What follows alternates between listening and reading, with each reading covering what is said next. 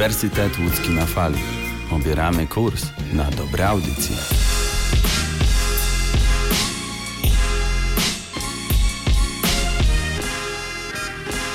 Witam wszystkich obserwujących. Mam dzisiaj przyjemność rozmawiać z Kacprem Urbańskim, znanym jako Urban, który niedawno wydał swój debiutancki album Na chmurze. Cześć Kacper. Zgadza się, siemanko, cześć. E, chciałbym zacząć od e, Twoich początków. W utworze Mont Blanc e, rapujesz coś takiego, że wszystko dla ziomów i dla tej jedynej, której w końcu spotkam. Czyli jak to było? Dlaczego zacząłeś rapować? To tak jak większość muzyków? Od tego, żeby przypodobać się dziewczynom? Czy jak to się zaczęło u Ciebie? Nie, to się zaczęło tak, że mój przyjaciel Bijard, który też jest z naszej wytwórni, po prostu powiedział mi, ej stary, nagraj jakiś numer. No i nagrałem jeden, drugi, trzeci, czwarty, piąty. Jakbyś sobie tam znalazł e, e, w, na YouTubie tak głębiej kanał permanentnie, mój Bartka, taki mega podziemny, no tam mamy parę swoich jakichś tam utworów. E, no i on mi powiedział, żebym spróbował po prostu sobie coś nagrać. I potem zrobiliśmy parę numerów, on też swoich, on już wcześniej robił, chyba z 5 lat wcześniej, więc on mi wszystko pokazał. No i tak się zaczęło. Nie, nie, nie dla dziewczyn, nie. Tak wiesz, sobie dopowiedziałem. Właśnie wspomniałeś w tym kanale permanentnie. To jest chyba ostatni utwór na twojej, na twojej płycie, też się tak nazywa. Tak, I tak. w jak, na- takie nawiasie tam. w ogóle Mhm. tej przeszłości, co nie? No właśnie, chciałem zapytać o tą przeszłość, bo y, jak to jest debiutancka płyta, często mnie to zastanawia, pierwszy raz mam okazję spytać artysty, czy debiutancka płyta to jest zbiór najlepszych rzeczy, jakie zrobiłeś do tej pory? Czy są takie, wraca coś do ciebie, co się pojawiło kiedyś w twojej głowie, czy jak to wygląda? Totalnie mi przerywasz, wiesz? O kurde, sorry. E, powtórzyć pytanie całe? No tak. E, zacząłem mówić, że często mnie to zastanawia, jak przychodzisz z debiutancką płytą, czy to jest zbiór najlepszych rzeczy, jakie stworzyłeś do tej pory przez swoje życie? Czy to jest tak, że wybierałeś... Wiesz co? No, Nie, u mnie jest tak, że to były wszystkie numery, które po prostu w danej chwili nagrałem. Mimo, że z odrzutów to były z 2-3.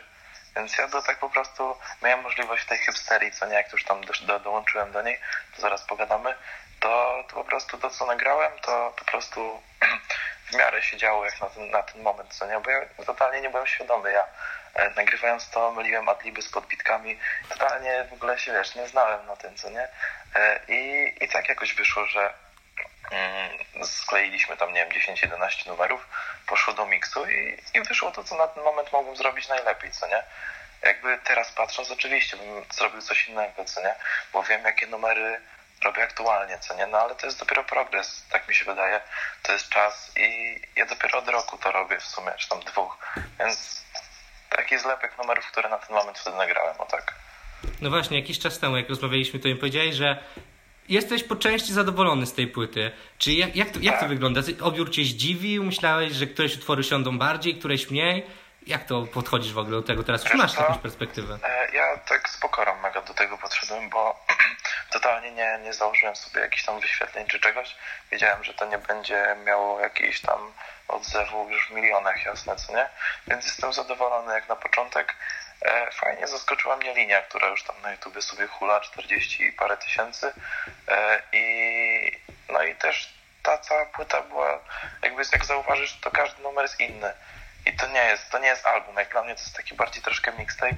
E, I ja sobie świadomie próbowałem każdego stylu, jaki mogłem.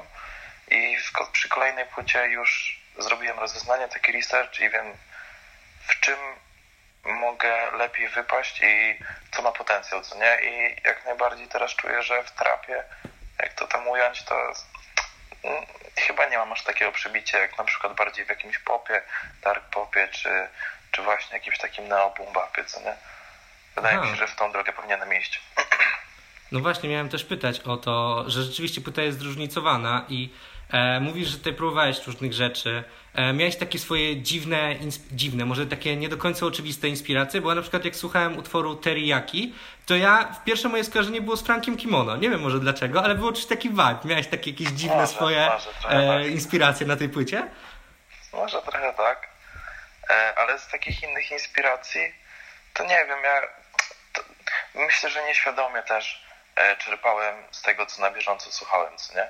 I to samo, samo czynnie się e, wsi- wsiąkało we mnie i przełożyło się na moją muzykę, ale głównie chyba polski rap, tak mi się wydaje, że to są inspiracje.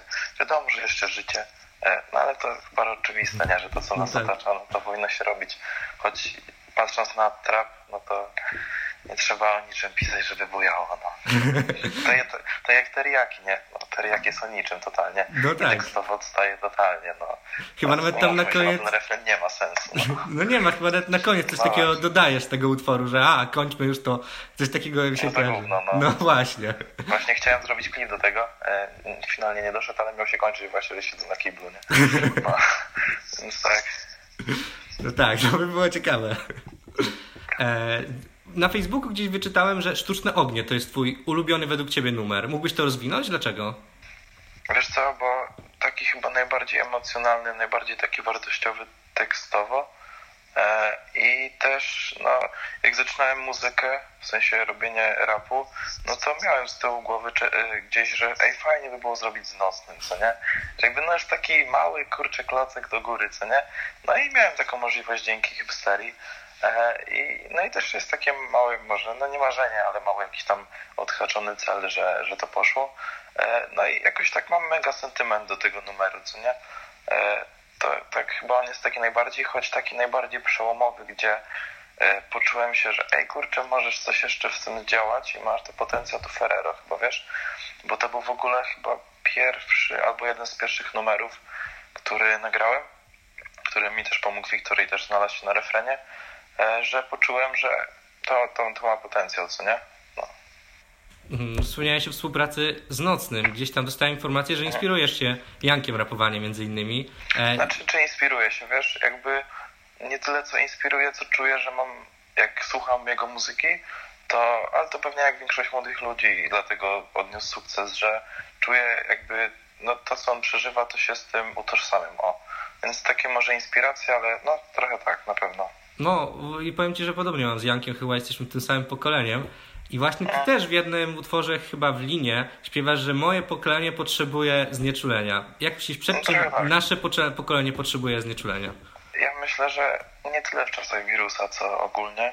E, chyba przed tym wszystkim, co nas otacza, przed tą, e, tym konsumpcjonizmem, tą globalizacją i tym wszystkim takim dookoła, że nasi rodzice, wiesz, myślą sobie o pracy, o, nie wiem, jakichś tam problemach w domu finansowych, a my mamy, kurczę, świat jeden realny, a drugi masz w internecie, gdzie jest naprawdę z każdej, budzisz się i od razu telefon, nie? I masz 100 informacji, nie? No i masz nacisk z tego, e, ty, tego wszystkiego i chcesz po prostu sobie odpłynąć, odciąć się, odkładasz wszystko na boki, albo tankujesz, albo różne inne rzeczy robisz, nie? No i potrzebujesz tego znieczulenia, tak mi się wydaje po prostu. Albo jak masz jakieś problemy, wiesz, w domu, e, jakieś takie bardziej patologiczne, no to też, tak mi się wydaje, no ludzie od zawsze uciekali do, do używek i to raczej się nie zmieni. No tak, no to niezależnie od kultury i od wszystkiego, to jakby jest część człowieczeństwa, że się w te No używki tak. ucieka. Ale właśnie jak tak połączyłeś z Jankiem, to, to gdzieś mi się to skojarzyło. Ale właśnie a propos Janka miałem cię zapytać, czy masz takie e, coś, co byś chciał od niego, zrozumiem, że tą warstwę tekstową chciałbyś od niego zabrać, te sposób, w jaki lirykę on swoją Jakby- przekazuje? No Wiesz co, nie, nie chciałbym kopiować nikogo, Aha. ani od nikogo jakoś tam e, zabierać, bo chciałbym wykreować siebie i e, zauważyłem, że jest tendencja taka, że e, jeżeli robisz podobną muzę do kogoś, to masz już łatkę, że robisz podobną muzę do kogoś, więc trzeba wykreować siebie e, i nie, nie chciałbym raczej brać od, od nikogo jakiejś tam warstwy tekstowej, czy jakiejś charyzmy, czy klimatu, co nie? Po prostu to jestem ja i to ja bym chciał robić swoje, co nie? Jakby szanuję go naprawdę. Kilka razy się minęliśmy w barze, bo on tam w radiu, a ja w barze pracuję e, w niuansie, więc jakby szacunek do gościa, co robi i, i tyle. No właśnie, powiedziałeś, że musisz szukać swojego stylu. Y, Rap jest trochę jak piłka nożna w dziedzinie jakby muzyki, że wszyscy kiedyś tego rapu no, próbowali, albo przynajmniej dla żartów, albo jakkolwiek, no ostatnio cała Polska rapowała przy akcji Hot 16 Challenge. I jak myślisz, co tobie pozwala, co już pozwoliło i może pozwoli się wybić no właśnie tą, co jest takim twoim największym atutem uniwersalnym? Myślę, że największym atutem jest.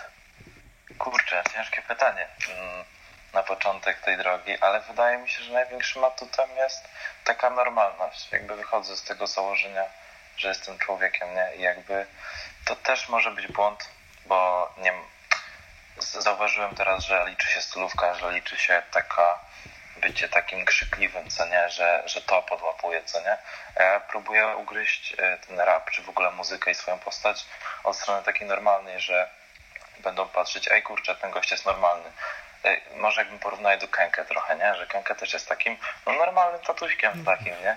E, no i bym chciał być takim normalnym ziomalem, a nie jakąś, wiesz, wygórowaną gwiazdą. Choć zauważyłem, że powinienem zacząć kreować swoją postać.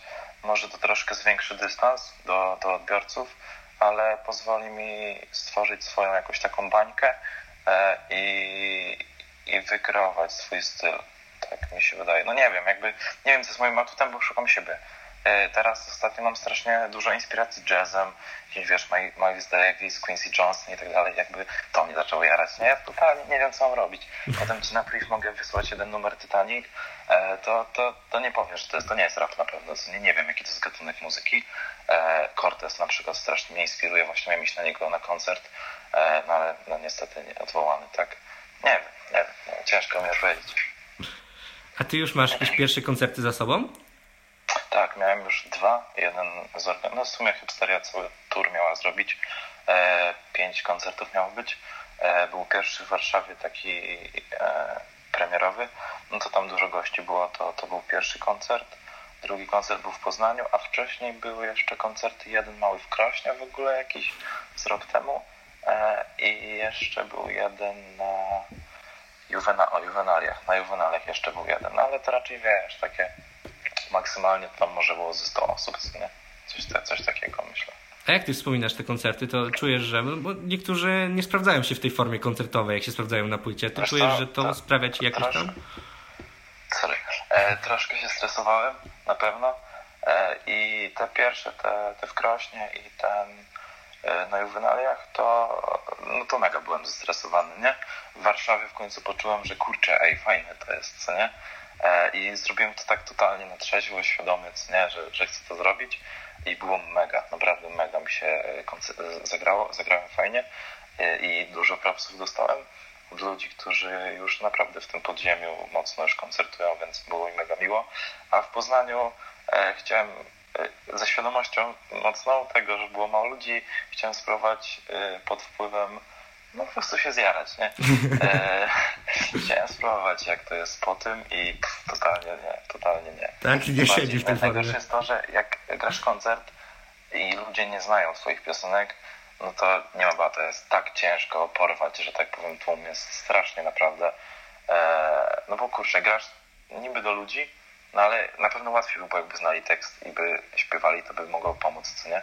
Też jestem bez hypemana totalnie, więc też wszystko jadę sam. No, więc nie jest to za proste na pewno. Ale mhm. wszystkie koncerty raczej mega, mega wspominam, tym bardziej, że po nich się działo dużo, więc fajne przygody. To na pewno. No. A powiedz mi, jak ty, jak ty piszesz swoje utwory? Czy to jest tak, że ty siadasz i dobra, godzinę teraz muszę napisać dwie zwrotki, czy wstajesz rano, zrobisz sobie śniadanie i nagle przerywasz, bo ci przyszedł jakiś wers do głowy? Wiesz co, mam tak, że e, same utwory, bo zacznę od w ogóle wersów, to mam tak, że e, strasznie lubię, nie powinienem zdradzać swoich tipów w ogóle, e, nie, ale e, mam tak, że jak rozmawiam z kimś, co nie, albo usłyszę coś w telewizji, w filmie, e, w radiu i jest na przykład jakaś fajna sentencja, e, to sobie to zapisuję w notatniku i sobie tak e, czerpię potem do tekstów. Albo jak sobie wiesz, coś jadę samochodem, to ostatnio zacząłem mniej w notatniku pisać, tylko więcej głosówek ale jeżeli chodzi o same teksty, takie już całe piosenek, no to po prostu albo znajdę beat na YouTubie, ale no już teraz odszedłem do tego, jak mam możliwość już z producentami pracować, to, to po prostu dostaję beat albo razem współpracujemy przy tworzeniu podkładu e, i potem, nie wiem, tydzień, dwa po prostu sobie siedzę i nie zmuszam się, że wiesz, że muszę to zrobić, tylko po prostu jak zrobię, to zrobię. Raz mi to zajmie, wiesz, godzinę, raz mi trzy, a raz mi dwa tygodnie, no. A teraz miałem taki okres, w sumie skończyłem robić tą płytę jakoś myślę, że lipiec, sierpień, plus minus. No i przez ostatnie pół roku to ja może dwie, trzy piosenki napisałem ostatnio. I teraz wraca Wena dopiero i od stycznia wchodzę znowu do studia, żeby robić kolejny album, e, więc się cieszę, że wróciła, ale miałem totalnie słabą banię na to. Chciałem sobie odpocząć od tego totalnie, ale to chyba na dobre wyjdzie, mam nadzieję. No, będę za to trzymał kciuki. A jak, ile pisałeś tą płytę w ogóle, tą na chmurze? Ile ci to... Wiesz co, myślę, że tam było w opisie, choć nie pamiętam tego, w płytce, ale myślę, że chyba z rok, półtora, coś takiego, co nie? Więc troszkę długo. wiadomo, ale to było tak, że e, sam proces, wiesz, e, miksu, masteru, dogrywania się, czekanie na ścieżki od tam realizatorów, e, no ta, ta hipsteria dopiero jakby powstawała, więc nie, nie było, wiesz, wszystko się działo na ten moment, co nie, że jakby przecierałem ślady. W sumie jestem pierwszy, który wydał w tej wytwórni e, płytę w ogóle, co nie? Więc to, to powstawało mega długo, a teraz totalnie już wiesz, teraz wyda Kobe po mnie jeszcze Karolina i tak Bartek jeszcze, e, Cywil i dobra, no nie będę wymieniał, e, ale no już im to już się przyspieszyło raz, że oni mają większe doświadczenie, bo już dłużej robią muzykę, a dwa, że no już to jest jakoś ustabilizowane, co nie? I już jest jakiś plan dany na to i są jakieś tam ramy czas, czasowe, że od tego do tego zrobisz e, album, co nie? Więc no, rok, półtora, coś takiego. Aha, czyli ta wytwórnia właściwie z tobą dorastała. Tak, tak, no ode mnie się, e, mówiąc tak, to, to ode mnie się zaczęło w sumie, co nie? E, jakby tak genezy tego, no to e, Hipsteria otworzyła się troszkę nietypowo z e, agencji modelingowej e, AS Management i z tego powstała w ogóle wytwórnia muzyczna, strasznie dziwne połączenie. E, ja byłem chwilowo przez rok, dwa w tej agencji modelingowej, potem właśnie w międzyczasie sobie mm, robiłem w tym permanentnie z tym Bartkiem tak podziemnie muzykę, no i Artur, czyli szef agencji e, podłapał temat i zobaczył, że ej kurczę, to, jest, to ma potencjał, no i zaprosił mnie na rozmowę, zadzwonił, powiedział, musimy pogadać, nie? Ja mówię, dobra, no wywali mnie z agencji, nie, dobra, no, nie? A mi mówi, że chce założyć wytwórnię, że ma kontakty i w ogóle robimy to. Ja mówię, dobra, git. Więc no i od tego się zaczęło i, i raczkujemy dopiero, nie? Ale no tak, ze mną to dorastało dopiero. Tak. Wrócił, wróciłbym jeszcze do tego, jak pisałeś płytę. Któryś utwór ci najwięcej sprawił trudności, że tak siedziałeś i tak wiedziałeś, co chcesz powiedzieć, ale nie do końca wiedziałeś, jakich użyć środków? Hmm, czy najtrudniejszy? Czy w drugą stronę, że ktoś był taki łatwy, że usiadłeś, napisałeś w tramwaju? Najłatwiejsze to był teriyaki, wiesz. No, A, no. to, po prostu miałem, wiesz, parę śmiesznych słówek w refrenie napisanych, a potem już tak odbijałem się od wersów w studio i nie kminiłem nad tym za bardzo, więc to nie jest jakieś tam ambitne. E, Ale najtrudniej to chyba sztuczne, tak. Choć nad linią też długo siedziałem, co nie? Ona niby dużo osób, nawet Jurkowskiemu wysyłałem ten numer, to, to powiedział, że no jest troszkę płytki ten tekst, no ale jest taki, jest, bo ja to zrobimy specjalnie, no bo wiedziałem, że w radiu, e, jeżeli to celowo chciałem, żeby to był numer radiowy, to nie może być za dużo przekmin i tak dalej, no bo, no bo to jednak radio, tak, komercja. No tak, ma rzeczywiście też taki refren radiowy. No, nie pomyślałem o nim wcześniej, że pod radio, ale pasuje mi teraz, jak to zasugerowałeś. E, Chciałem zapytać o, o to, że e, zakładam, że no to jest pierwsza płyta i ona jest dla Ciebie ważna jeszcze z jakichś innych względów, oprócz tego, że jest pierwsza? Czy tam coś takiego Znaczy, masz? Du, duży sentyment na pewno będzie, nie? Jak sobie za 5 lat, nie wiem, czy będę robił, nie no będę robił jeszcze muzykę, tak mi się wydaje. Nie wiem, jakby żyję z dnia na dzień, więc ciężko mi powiedzieć. E, ale no na pewno będzie jakiś sentyment. Pierwsze jakieś kroki, pierwsze, wiesz, profesjonalne studio, podłączenie tuna i w ogóle jakieś inne tam bajki. E, no to na pewno będzie sentyment do tego. Też poznałem dużo ludzi, dużo fajnych producentów, dużo ludzi mi pomogło w tym wszystkim, co nie? Więc no, będzie sentyment na pewno, co nie? Ale też nie skupiam się na tym, że okej, zrobiłem płytę, patrzcie na mnie, jak jestem super. Tylko szczerze, no wyszło, bo wyszło. Też już jakoś za specjalnie chyba już jej nie promuję, tak? Bo no bo trzeba iść dalej po prostu. I wychodzę z założenia, że już chcę robić nowe. Już mnie troszkę tak, wiesz, świeżbi, żeby, żeby już robić nowe i czekam na styczeń, nowy rok i jazda po prostu. Tylko, że mam taką, może to nie problem, ale taką kminę, że e, no jeżeli teraz kolejny rok minie e, i dopiero wydam za rok, no to jednak ten rok mogę przegapić na, na YouTubie, no nie? Czy tam na streamingach, więc będę musiał w międzyczasie jakieś single, czy jakieś różne kolaboracje zrobić. No z kolabora, kolab, kolaboracjami jest ciężko, bo no bo nie każdy chce się dograć do wiesz, jakiegoś podziemnego gnojka. Trzeba poznać ludzi, trzeba złapać jakiś tam szacun i respekt i to chyba jest najszybsza droga do wybicia, choć jak Fąciak kiedyś nawinął, nie wiem czy go kojarzysz, Kojarzę, że, no, że nie traktuj ziomów jako drabiny, nie?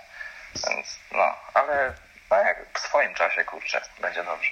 No, ale zaskakująco świadomie do tego podchodzisz. E, tak jakby już mm, widać, że masz to poukładane w głowie. E, jak na No, debiutującego myślę rapera. nad tym, więc wiesz, codziennie myślę, co będzie, co nie było, co mógłbym zrobić lepiej i tak dalej. Trochę tak. O, jakbyś, jakbyś miał tak jakąś radę dać sobie z przyszłości, za 5 lat, jakbyś sobie, nie wiem, znalazł ten wywiad, co byś sobie powiedział? E, żeby czego, o czym pamiętać? Że co powinienem pamiętać za 5 lat? No nie, na przykład, że teraz uważasz, że o, nie chciałbym nigdy pójść w tą drogę, nie chciałbym nigdy zacząć robić takiej muzyki. Miałbyś coś takiego, co teraz uważasz, że no, no, nie chciałbyś się w złą stronę zapędzić jakąś? To wiesz co, to chyba bym sobie powiedział, że jak się wybijesz, to nie zapominaj o sobie i nie, nie pogub się. O, jakby pod względem myślę, że nie tyle co muzyki, co różnych jakichś takich środków e, odurzających i różnych tak wpływów, co nie, i ludzi, żebym po prostu e, trzymał się swoich najbliższych, e, robił swoje to, co mam w bani i nie zmi- bo ja mam tak często, że mm, jak ktoś mi powie, że to jest słabe, no to ja to biorę do siebie, co nie? I muszę się odpłatnić po prostu na opinię, na, na, na opinię innych. I jeżeli ktoś mi powie, że rób trap, że rób, no to, no to ja muszę, wiesz, po prostu powiedzieć, że nie, ja robię swoje i jestem jaki jestem i muszę, że rób po prostu swoje i nie pogub się. Tak, tak. A trafiły ci się Tak, już tak, teraz tak. takie głosy jakieś e, po płycie? Ktoś się już zainteresował, że jakiś tacy samozwańczy doradcy się trafili? Wiesz co, może nie tyle co trafili, bo ziomy mówią tak jak mówią po prostu, że rób swoje i że nie każdemu musi to, to, to, to siadać, bo ile muzyki, tyle odbiorców, e, ale no jeżeli tam podsyłałem na przykład do jakichś tam dziennikarzy albo person, które się na tym znają, co nie, to mimo, że fajne, że to warsztatowo ma serio potencjał, ale na, ja, ja też byłem świadomy tego, że na dzisiejsze czasy ta płyta nie wstrzeliła się niestety, bo, no bo teraz jest okres buntu, teraz jest okres takich, no mocniejszy okres, że tak powiem, bardziej agresywny w, w muzyce. I tak jak było troszkę z Quebo, że Romantic Psycho, no okej, no przyjęło się, no bo to Quebo, ale jeżeli ktoś by zrobił podobną płytę z mniejszą renomą, no to by się to nie przyjęło. Dlatego teraz, wiesz, wrzucił mocny tak wczoraj i od razu boom, tak.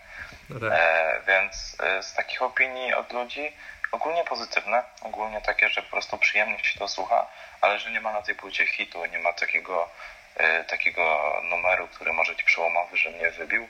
No i się zgadzam z tym, zgadzam się z tym. Może brak jakiejś takiej wielkiej charyzmy i takiego... Brakowało tego czegoś, co, co mogło zaskoczyć, co nie, ale myślę, że to z czasem przyjdzie. Tylko, że dużo pracy przede mną na pewno. No a jak planujesz już tą drugą płytę, to myślisz o tym, żeby powinien się pojawić hit, e, powinno być coś takiego bardziej trafiającego do nastrojów społecznych? Czy robisz swoje mimo wszystko? Pomimo tej świadomości.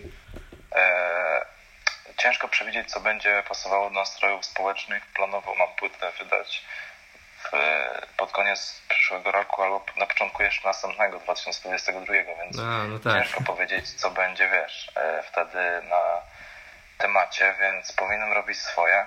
Mm, No i myślę, że powinienem się skupić na, na, na oczarowaniu swoją osobą w jakimś względzie, co nie? E, Nie mówię tutaj o jakichś tam zewnętrznych e, aspektach wyglądowych, tylko nad, nad czymś, co, co w niej wyróżnia i co łączy ludzi i bo jestem osobą, która lubi, wiesz, rozmawiać i poznawać ludzi i myślę, że w tym powinienem się skupić, że jeżeli jestem otwarty do ludzi, no to czemu moja muzyka nie powinna być otwarta do ludzi, co nie? No i nie wiem, skupię się, może kupię sobie gitarę, może to jakiś będzie plus. E, mam plan, żeby pójść na lekcję śpiewu. No nie, nie wiem, kurde, nie wiem. Ale coraz dalej mi od rapu. Albo połączę po prostu taki dark pop z rapem. Nie wiem. No Aha, czyli tutaj jest jakby takie, myślisz bardziej w stronę popu. No, może nie popu, ale tak... Nie, bo pop, te, pop też jest. Znaczy, no dobra, umówmy się, trap to pop, nie? To też tak No można tak. powiedzieć, no bo to jest muzyka popularna, tak? E, ale no, bliżej mi jest do takiej wrażliwości. Ostatnio sobie napisałem taką sentencję, że za, za wrażliwy na rap, za głupi na poezję. No i tak się trochę czuję. Jestem troszkę, wiesz, na takim e, rozstaju dróg, co nie? Czy co robić? No i nie wiem, samo się to wykreuje z kolejną płytą, co nie? A myślę, że to może być fajne połączenie e, troszkę tego pazura rapowego w delikatnej formie z gitarą, z melancholią i z takim czymś, to myślę, że to też jest fajna droga. Zobaczymy. No, też myślę, że może ci to siąść rzeczywiście. Jak słuchałem płytę, to taki No, jest. bo czegoś takiego nie ma też jakby E, też dużo kminie nad stylem takim Macmillerowym, Ryan Trey i tak dalej. To też czegoś takiego w sumie nie ma, niby troszkę mięta w tą stronę, tam ze skipem coś robi, ale zobaczymy. zobaczymy. No tak, swoją niszę odnaleźć. E, jak teraz mi zacząłeś mówić, tak y, wydaje mi się, że jesteś taki świadomy kultury i no, wrażliwy. Masz jakiś taki swój utwór, tekst. Tutaj myśl, myślę o filmie, o książce, która tak odbiła takie piętno na tobie, że to jest utwór twojego życia. Masz coś takiego, co ci inspiruje zawsze, na przykład wracasz do, do tego? Że, że jest taki utwór, który naprawdę tyle dla mnie znaczy, że to jest tam... Że coś zmienił na przykład w twoim życiu. No to Titanic, którego nie słuchałeś, to ci go podeślę. To, to jest No ten numer, słuchałem. tak. To jest ten numer, który już nie wyszedł, on będzie na następnej płycie, a jak dobrze pójdzie, to nie na płycie, tylko będzie jako singiel. Myślę, że w marcu jeszcze. E, W styczniu jeszcze w ogóle uderzę, nie, w walentynki uderzę jeszcze z klipem do Ferrero prawdopodobnie, bo to jest mega cukierkowe, a że walentynki to może fajnie się zgrać, może jeszcze podbić ten album. E, ale tak, Titanic jest taki najbardziej przełomowy, tak mi się wydaje. Wiesz, no dużo nie nagrałem po tej płycie, więc zobaczymy, może będzie jakiś w styczniu, jak teraz nagram, pójdę do studia, jakiś inny numer przełomowy. Ale tak, Titanic jest teraz na ten moment najważniejszy dla mnie. Jasne. E, powoli byśmy kończyli. Czy chcesz jeszcze coś takiego powiedzieć e, tutaj słuchaczom o swojej płycie, czego może nie wybrzmiało? Wiesz, wiesz co, to może chyba bym zachęcił po prostu, że e, jeżeli chcesz wspierać młodych artystów e, i, i po prostu śledzić i, i wspierać, bo to jest chyba naj, najcięższe po prostu, jak jesteś w podziemiu, złapać fanbase i, i odbiorców, którzy będą z tobą na dobre i na złe i będą kupować płyty, słuchać i udostępniać, no to chyba bym o to prosił a, i jakby wyraził taką, wiesz, po prostu chciałbym podać rękę do ludzi, że po prostu wspierajcie, bo za 5 lat zobaczycie, że było warto, o tak bym powiedział. Też bym chciał kiedyś z dumą powiedzieć, że mogłem, miałem przyjemność z tobą rozmawiać. Oby tak było. Dziękuję bardzo za rozmowę, było miło. Wzajemnie, trzymaj się. Cześć.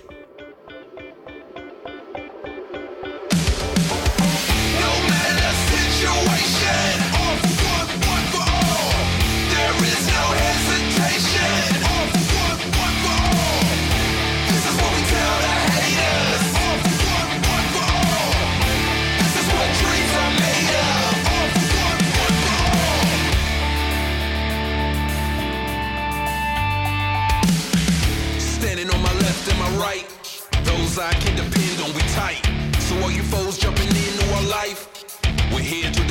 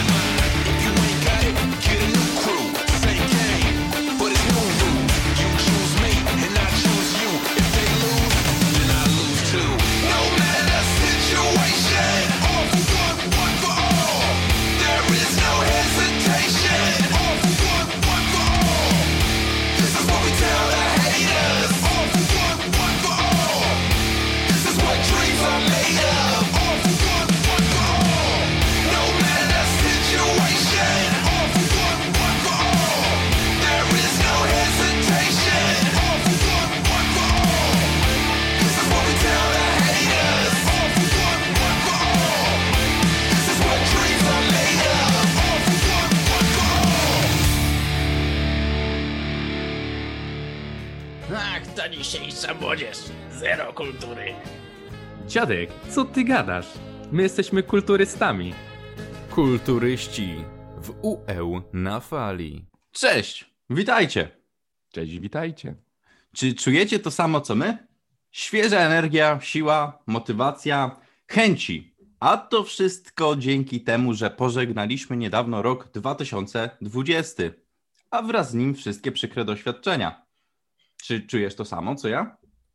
Myślałem, że jak tak wszystko wymieniasz, to właśnie mówisz, czego nie czujesz, ale dobrze, dobrze. Czujemy to samo, oczywiście, jest wspaniale i wchodzimy w ten nowy rok z nadzieją, że będzie on znacznie lepszy, weselszy, no i wkrótce będziemy mogli wszyscy się razem zobaczyć. Zapraszamy na muzykę i potem, potem wracamy z podsumowaniem roku 2020, w którym opowiemy tak pokrótce, co się mniej więcej działo w tych 365 dniach. Zapraszamy!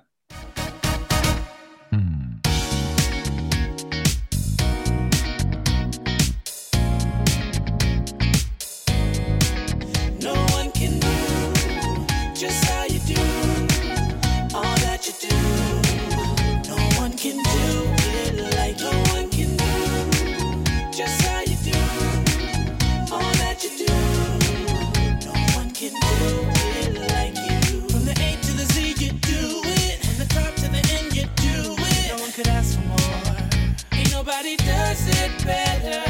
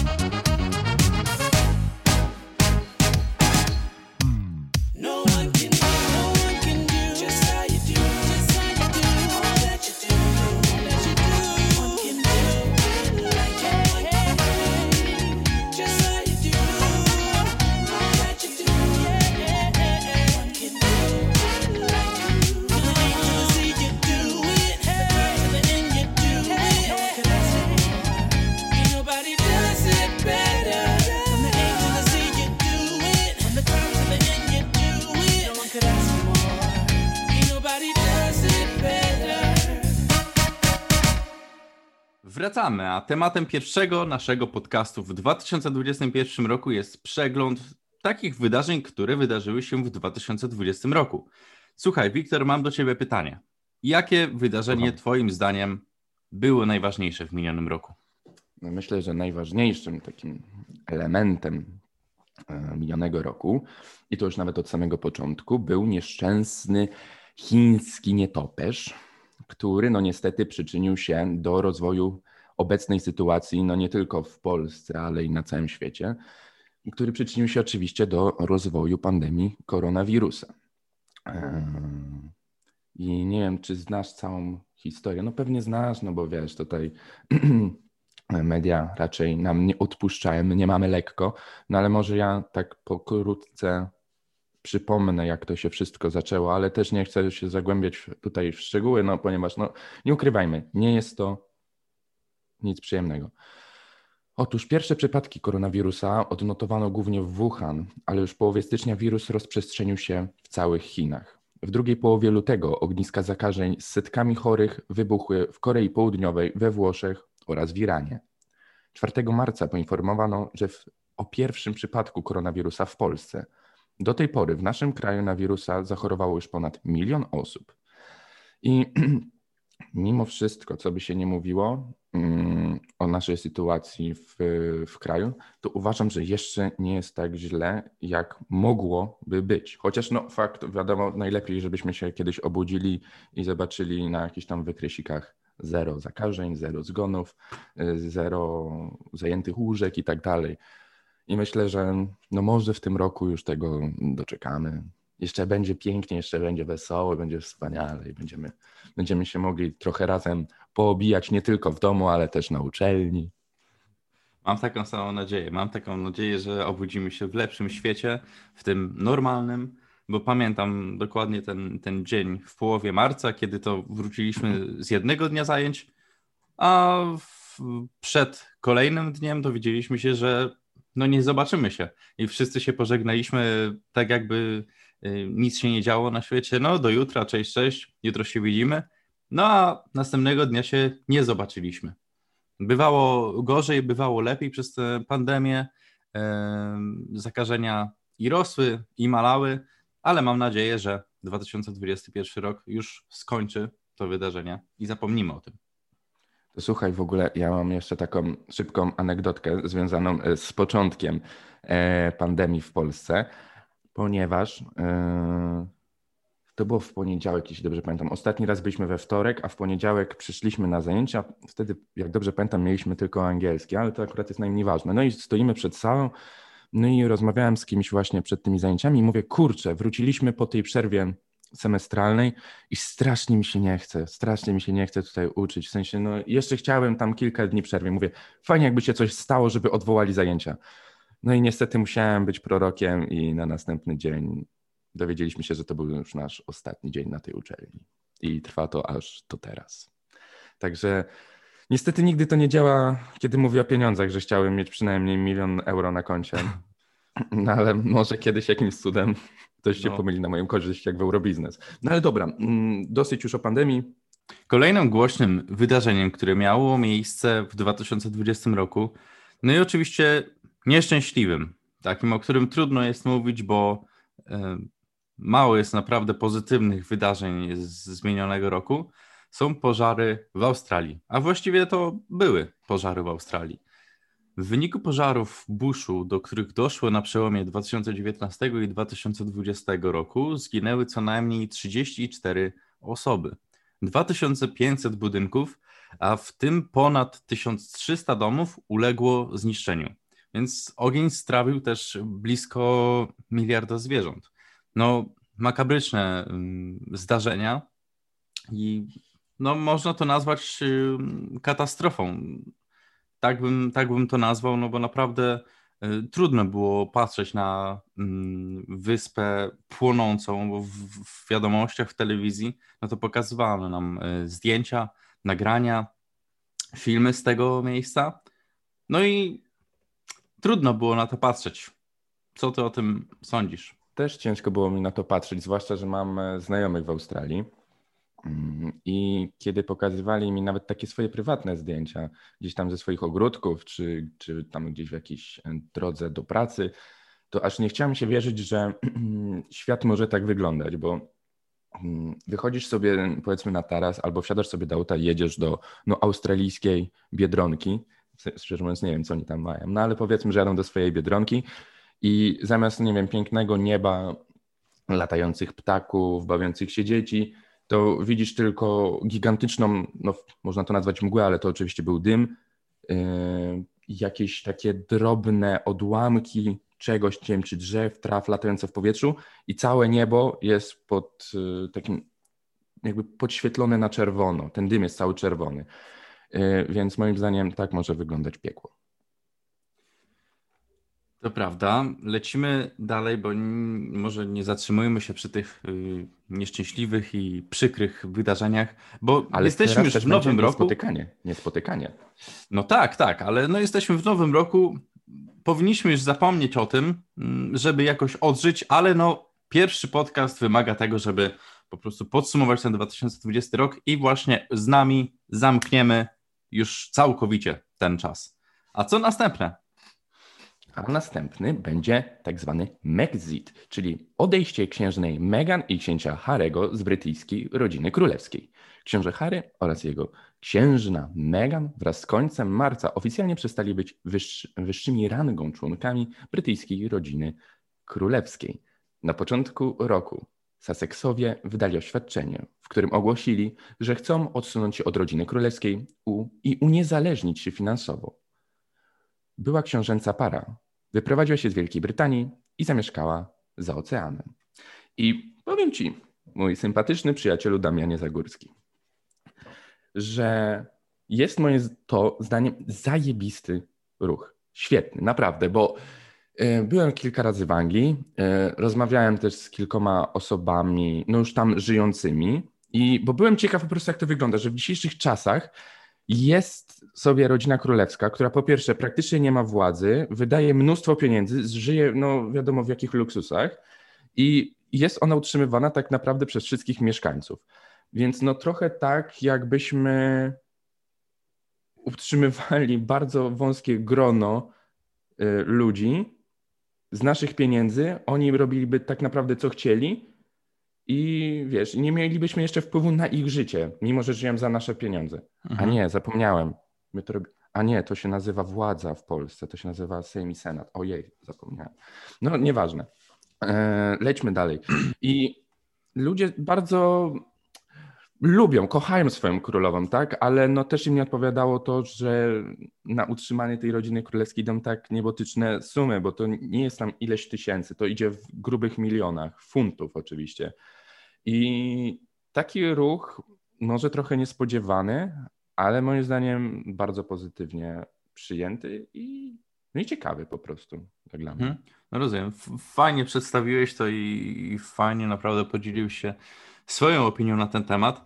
A jeśli mowa już o Wielkiej Brytanii i o całej tej kulturze, e, no to przychodzi też mi do głowy mm, Brexit, czyli wyjście Wielkiej Brytanii e, ze struktury e, Unii Europejskiej, które miało miejsce 31 stycznia.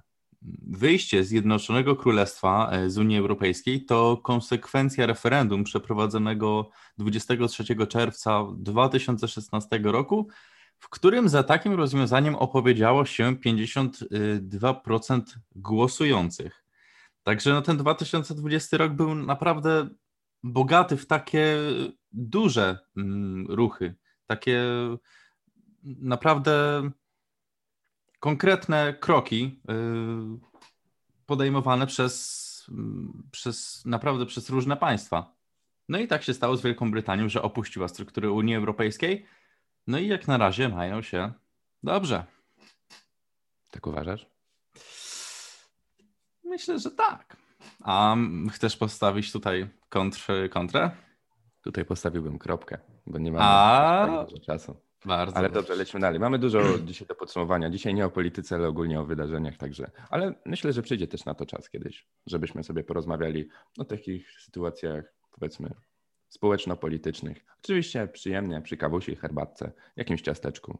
Tak jest. O, Mie- five o'clock i tak dalej. Tak jest, tak jest. Mieliśmy nie, nie, nie upolityczniać tej audycji, ale w sumie po pierwszym podcaście stwierdziliśmy, że tak się nie da. No i zobaczymy. Może zrobimy kiedyś takie wydanie polityczne. Dawaj, lecimy dalej. Lecimy dalej.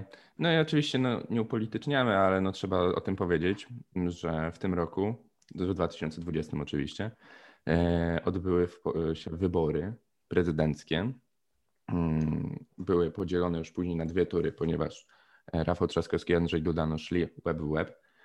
No i pod, e, w, w lipcu, już na samym końcu, tym lepszym okazał się mm, Andrzej Duda. No i został mm, po raz kolejny wybrany prezydentem Rzeczpospolitej.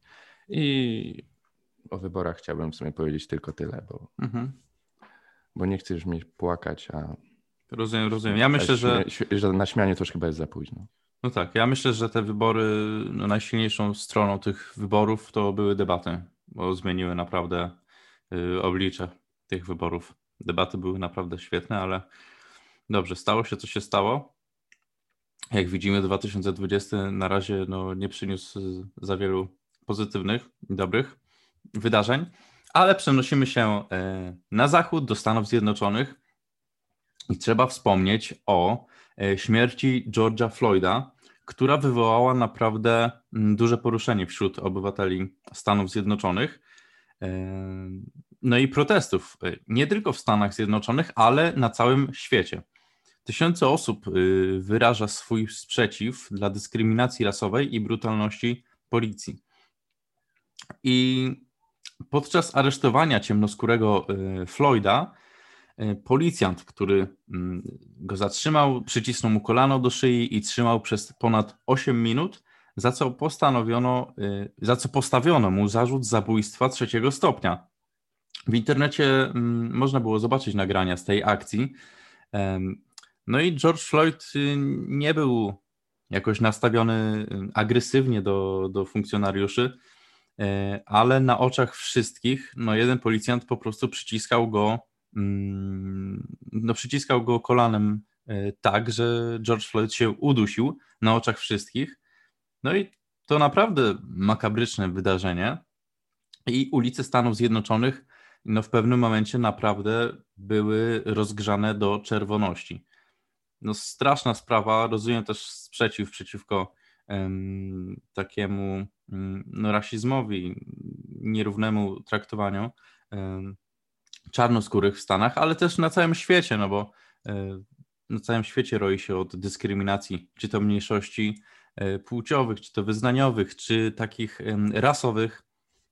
No straszne, ale mam nadzieję, że 2021 em, może nie będzie widać aż tak dużych zmian, ale myślę, że na przestrzeni lat to się zmieni i za parę lat mm, my albo nasze dzieci obudzą się w lepszym świecie. Dziękuję Ci, Damianie. I przechodzimy teraz równie do dramatycznego wydarzenia, w zasadzie to ciągu wydarzeń, ponieważ przenosimy się na Białoruś, gdzie ludzie, młodzi, starsi, protestowali po ogłoszeniu wyników wyborów prezydenckich. Głównym postulatem największych w historii kraju protestów jest uczciwe przeliczenie głosów i dymisja rządzącego nieprzerwanie od 1994 roku prezydenta Białorusi Aleksandra Łukaszenki. I faktycznie tutaj sytuacja wygląda, no przynajmniej dla mnie, dla osoby, która urodziła się w roku 2000, trochę jak mm, u nas w Polsce mm, podczas y, no, obalania komunizmu w 89, ponieważ no, ludzie wychodzą na ulicę, pokazują się światu, że no hello, my tu jesteśmy, my chcemy żyć normalnie, my trochę chcemy tego zachodniego świata zobaczyć, a mam wrażenie, że Łukaszenka, który, że tak powiem, kolaboruje z tą swoją Rosją, oni gdzieś są jeszcze w głębokim naszym PRL-u i, i oni tam się czują naprawdę fajnie w tym takim systemie. I no nie ukrywajmy, no to jest już silna, przynajmniej dla mnie, silna dyktatura jednej osoby. I aż mi się nie chce wierzyć, że nasz partner, nasz kolega, czyli Białoruś, z którą graniczymy, jesteśmy tak blisko na wyciągnięcie ręki, żyje 20-30 lat wstecz tak naprawdę, jeśli chodzi o ustrój.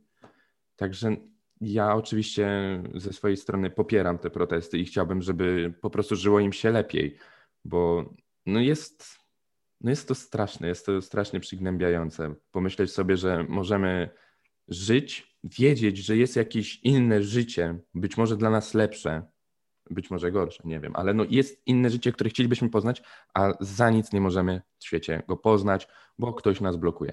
I, dla, ta, ten brak możliwości wyboru dla mnie jest najgorszy, szczerze mówiąc. No ale dobrze, odpocznijmy trochę od tego 2020, bo pewnie już sami jesteście nim zmęczeni, więc posłuchamy muzyki, wrócimy, opowiemy jeszcze trochę i później przejdziemy do podsumowania. Słuchamy.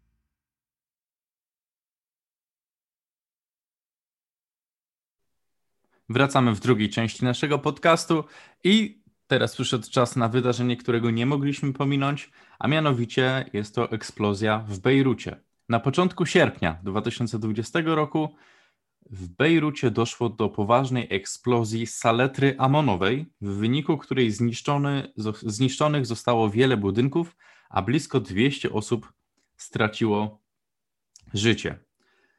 Teraz przyszedł czas na coś pozytywnego, żeby troszkę osłodzić po prostu gorycz tego 2020 roku i wspomnimy o Idze Świątek, czyli mistrzyni French Open 2020.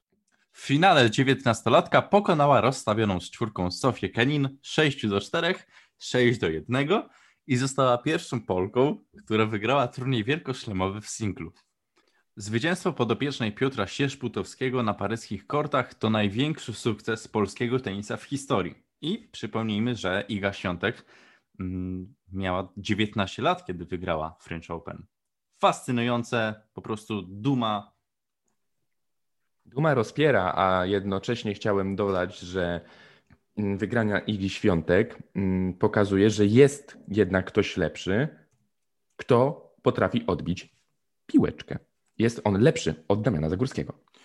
O, no to bardzo kontrowersyjna opinia, bo ja odbijania piłeczki e, w tenisie stołowym uczyłem się u samego magistra Adamczyka na Uniwersytecie A, Łódzkim. słynny mistrz, słynny mistrz Słynny Łodzi. mistrz. Tak, w ping-pongu, także wiesz, no nie wiem, może w tenisie bym nie miał szans, ale w ping-pongu jak najbardziej też nie. Lecimy dalej. Lecimy oczywiście dalej. Były protesty na Białorusi, więc przenosimy się do Polski i do naszych protestów. A co, nie będziemy gorsi? Oczywiście chodzi o protesty kobiet po wyroku Trybunału Konstytucyjnego. 22 października Trybunał Konstytucyjny stwierdził, że aborcja w przypadku, kiedy istnieje duże prawdopodobieństwo ciężkiego i nieodwracalnego upośledzenia płodu albo nieuleczalnej choroby zagrażającej jego życiu, jest niezgodna z Konstytucją Rzeczpospolitej. Tuż po wyroku Trybunału Konstytucyjnego w sprawie tzw. aborcji eugenicznej w wielu polskich miastach doszło do protestów. Protestowano m.in. pod budynkiem Trybunału Konstytucyjnego, lokalnymi siedzibami Prawa i Sprawiedliwości, domem Jarosława Kaczyńskiego na Żoliborzu, Sejmem, a także w kościołach. Największy protest organizowany przez ogólnopolski strajk kobiet odbył się 30 października. W marszu na Warszawę udział wzięło ponad 100 tysięcy osób. I powiem Wam szczerze, że kiedy oglądałem relacje z, no z każdego marszu, i z tych mniejszych, i z tych większych, mm, no miałem po prostu ciary, ciary na ciele. I pamiętam kiedyś mm, przechodzili, ten marsz przechodził obok mojego bloku i no na chwilę się dołączyłem. Ja wtedy jeszcze nie byłem jakoś w najlepszej formie, jeśli chodzi o zdrowie, więc nie chciałem jakoś daleko iść, no ale mówię, chociaż te 5-10 minut się dołączę, potowarzyszę. I no po prostu jak zobaczyłem tych ludzi, jak zobaczyłem, że oni tak naprawdę no idą za swoim, za swoimi jakimiś prawami i są uśmiechnięci. Oczywiście no pojawiały się jakieś tam wulgaryzmy i tak dalej, ale oni dla siebie samych i dla innych nie byli zagrożeniem. I mówię, kurde, nie dość, że są naprawdę mocno wkurzeni i no, sytuacja jest poważna, no to oni jednak potrafią się zachować, potrafią e, coś przekazać, jakąś tam, jakieś swoje zdanie, to co czują i tak dalej, a przy tym są normalni. I mówię, no chyba tak to właśnie powinno wyglądać. I no po prostu czasami aż byłem bliski wzruszenia. Tak, ja, ja też się wzruszyłem.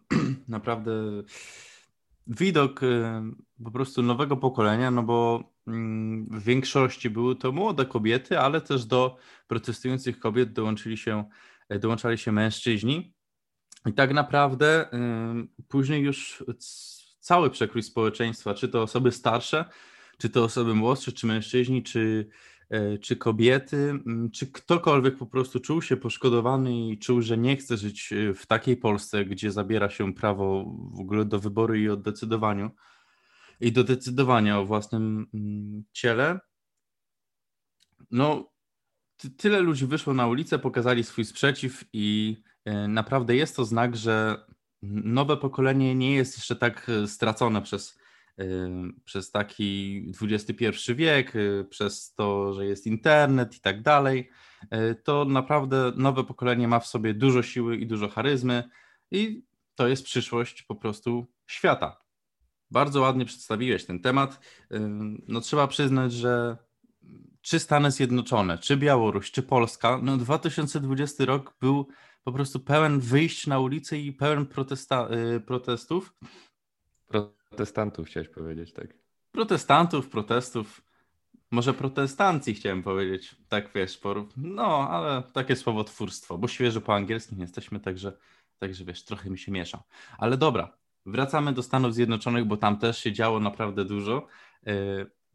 Kandydat demokratów na prezydenta USA Joe Biden pokonał w wyborach ubiegającego się o reelekcję Donalda Trumpa i w styczniu oficjalnie zostanie 46. prezydentem Stanów Zjednoczonych, co e, dzieje się właśnie na naszych oczach. Warto dodać, że e, Donald Trump jest pierwszym prezydentem Stanów Zjednoczonych od dawien, dawien dawna, który nie został ponownie wybrany na urząd prezydenta e, Stanów. Coś niesamowitego. Wybory, protesty, niezadowolenie obywateli. A w ogóle mm, tutaj, jak już jesteśmy przy, przy Stanach Zjednoczonych, przy wyborach, no to pamiętam jak e, bajka Simpsonowie dokładnie jakby odwzorowała to, co się działo jakby w naszym świecie, że potrafili przewidzieć teoretycznie, że będzie zamach na World Trade Center, e, właśnie przewidzieli mm, wybór Donalda Trumpa i widziałem e, taki krótki urywek właśnie Simpsonów, gdzie pokazany był rok 2021. I tam ludzie w maseczkach biegali po zdewastowanych miastach i uciekali przed gigantycznymi robotami. Także e, tylko czekać, zasiąść w fotelu, zaparzyć herbaty, zrobić sobie coś dobrego do jedzenia, wyciągnąć nogi. Mam nadzieję, oby nie na stałe. Oby No nie i nastały. ś- Śledzić po prostu, śledzić to, co się dzieje. Czy u nas w kraju nasz lokalny cyrk, czy światowy jarmark, rejwark, tak to nazwijmy. No ale dobra, e, mówiliśmy na samym początku o wybuchu e, pandemii koronawirusa, no to teraz powiedzmy o dobrych jakby wydarzeniach związanych z pandemią. Jest ich mało, ale no na, ra- coraz, coraz szybciej, że tak powiem, zmierzamy ku końcowi tej pandemii. Otóż 8 grudnia w Wielkiej Brytanii rozpoczęła się akcja szczepień przeciw COVID-19. Pierwszą osobą na świecie, której oficjalnie podano szczepionkę, stworzoną przez firmy Pfizer i BioNTech, została 90-letnia Margaret Keenan. Jeśli źle przeczytałem, to przepraszam.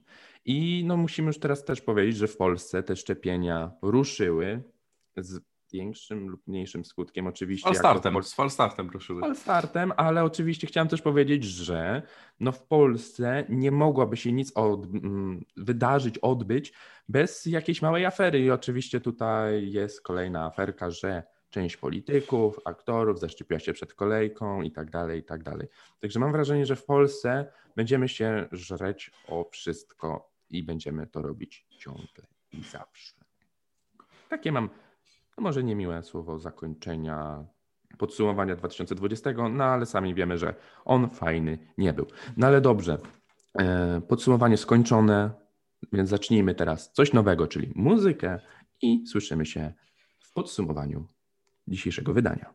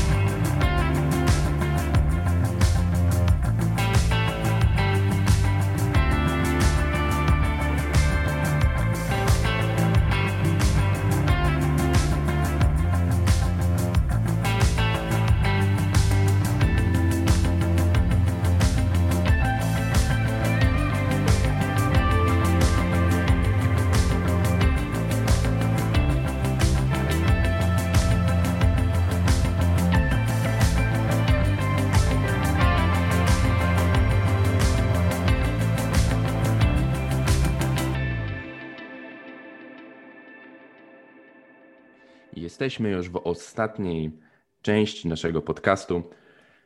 Cóż, podsumowaliśmy ten, no trochę nieszczęsny, można powiedzieć, 2020 rok. Miejmy nadzieję, jeszcze raz to powiemy, że ten będzie lepszy. Szybko wrócimy do jakiejś normalności, przynajmniej jej części. I zazwyczaj tutaj w podsumowaniu mieliśmy jakieś powiedzenie, jakiś cytat, a tutaj po prostu powiemy nowy rok, nowi my. I że wchodzimy po prostu z nowymi podcastami, e, z nadzieją, że będziecie chcieli nas słuchać. Dawajcie znać też w komentarzach, o czym chcielibyście posłuchać, co chcielibyście, co chcielibyście w ogóle nam powiedzieć. No to bardzo miłe. Każde, każde słowo, czy pochwały, czy jakiejś tam krytycznej uwagi, to zawsze, to zawsze pomaga tworzyć nam to, co tworzymy. Tylko dla Was oczywiście, bo robimy to dla Was też i, i chcemy, żeby było Wam dobrze. Także klasycznie ze swoich pokojów żegnałem się z Państwem Damian Zagórski. i Wiktor Stańczyk. Do usłyszenia za tydzień.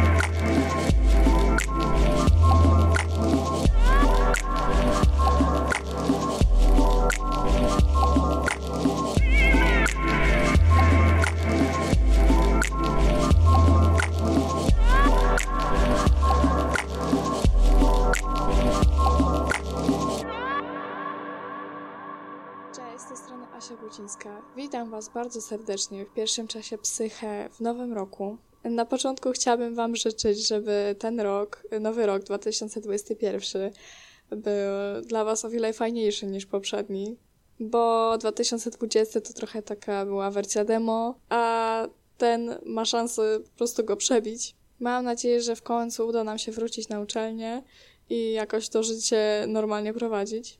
Bądźmy, bądźmy dobrej myśli po prostu. Cieszmy się z tego, co jest. Słuchajcie, dzisiaj mam dla Was e, dosyć fajny temat. E, Zainspirował, do tego, mm, do zrobienia tej audycji, zainspirowały mnie moje zajęcia na kierunku z psychologii, kiedy rozmawialiśmy o psychologii społecznej. Psychologia społeczna jest to taki dział mm, psychologii, socjologii, który zajmuje się, który bada y, oddziaływanie jednostki w społeczeństwie, w grupie ludzi. Czyli jak grupa oddziałuje na nasze zachowanie. Ponieważ każdy z nas y, jest tak naprawdę zmuszony, żeby żyć w społeczeństwie, no bo jest nas więcej niż tylko jedna osoba i musieliśmy przez wieki nauczyć się, jak ze sobą funkcjonować. Z tego właśnie powodu ten dział psychologii jest dosyć ważny i obszerny. A dzisiaj mam dla Was taki temat y, o stereotypach. O stereotypach i etykietowaniu ludzi. Ja wiem, że może ktoś powiedzieć, że to takie wyświechtane, że o tym się ciągle mówi i, i po co to poruszasz, ale chciałabym was to, was to wprowadzić tak bardziej mm, od strony psychologicznej, bardziej może od strony naukowej. Nie chcę tutaj nikogo moralizować, nie o to mi chodzi, bo każdy z nas pada ofiarą stereotypów. I to nie jest tak, że ktoś, kto ma je zakorzenione, to jest zły, nietolerancyjny i obraża innych. Po prostu to jest zjawisko, które dotyczy każdego z nas, z racji tego, że żyjemy w społeczeństwie. Możemy oczywiście starać się unikać tego, i ja wam też powiem, e, jak to robić. Ale nie linczujmy się tutaj, kiedy przyłapiemy się na jakimś stereotypizowaniu ludzi. Tak naprawdę stereotypy e, pochodzą z bardzo, bardzo dawnych czasów i one są zależne tak naprawdę od sytuacji politycznej i historycznej na świecie. Przypuśćmy, Polacy prowadzą wojnę z Rosjanami i z Niemcami.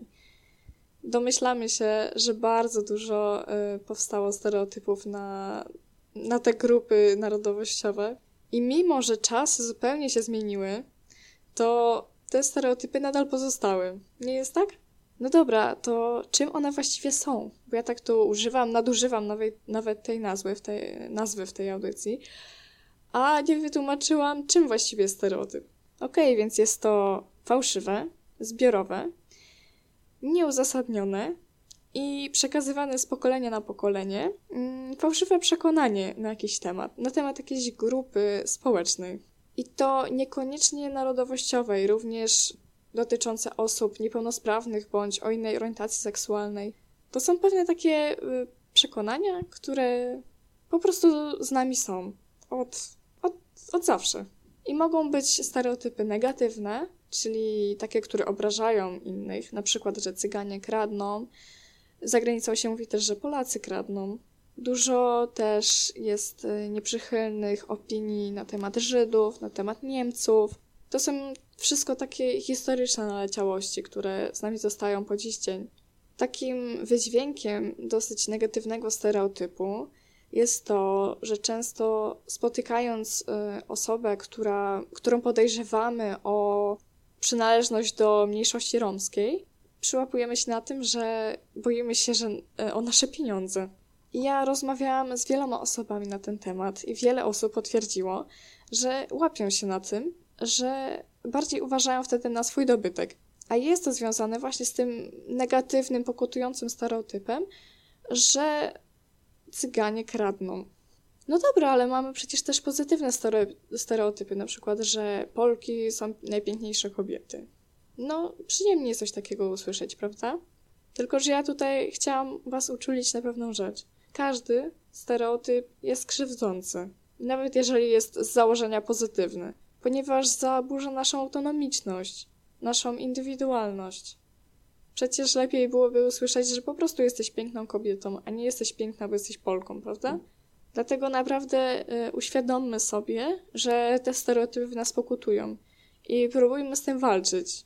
Wiem, że często one są y, nieświadome i tak naprawdę nie wiemy, kiedy z nich korzystamy, ale warto właśnie sobie uświadamiać, y, że tak robimy. Ja wiem, że jest to trudne, ale czasami, jak już mówiłam w poprzednich audycjach o autoobserwacji, tutaj e, też zachęcam, żeby po prostu przypatrzeć się temu, jak odbieramy innych ludzi i różne grupy. Tak samo e, na pewno wielu z Was łapie się na tym, że kiedy widzi na ulicy dziewczynę z, z kolorowymi włosami, mamy tendencję do oceniania jej poglądów, e, do jej przynależności grupowej, a tak naprawdę nie wiemy, kim jest, jakie, jakie ma poglądy i z czym się identyfikuje, tak? To, co mówię, to jest takie może się wydawać komuś banalne, że no tak, tak, my wiemy, że tak się nie wolno, że nie ocenia się książki po okładce i tak dalej. Ale wydaje mi się, że często o tym zapominamy, że na przykład wygląd nie definiuje człowieka. Na zajęciach psychologii pani, nasza pani prowadząca przeprowadziła z nami ciekawy eksperyment. Pokazała nam zdjęcia mężczyzn ubranych e, w konkretny sposób. Jeden mężczyzna miał e, krótki podkoszulek i wiele tatuaży.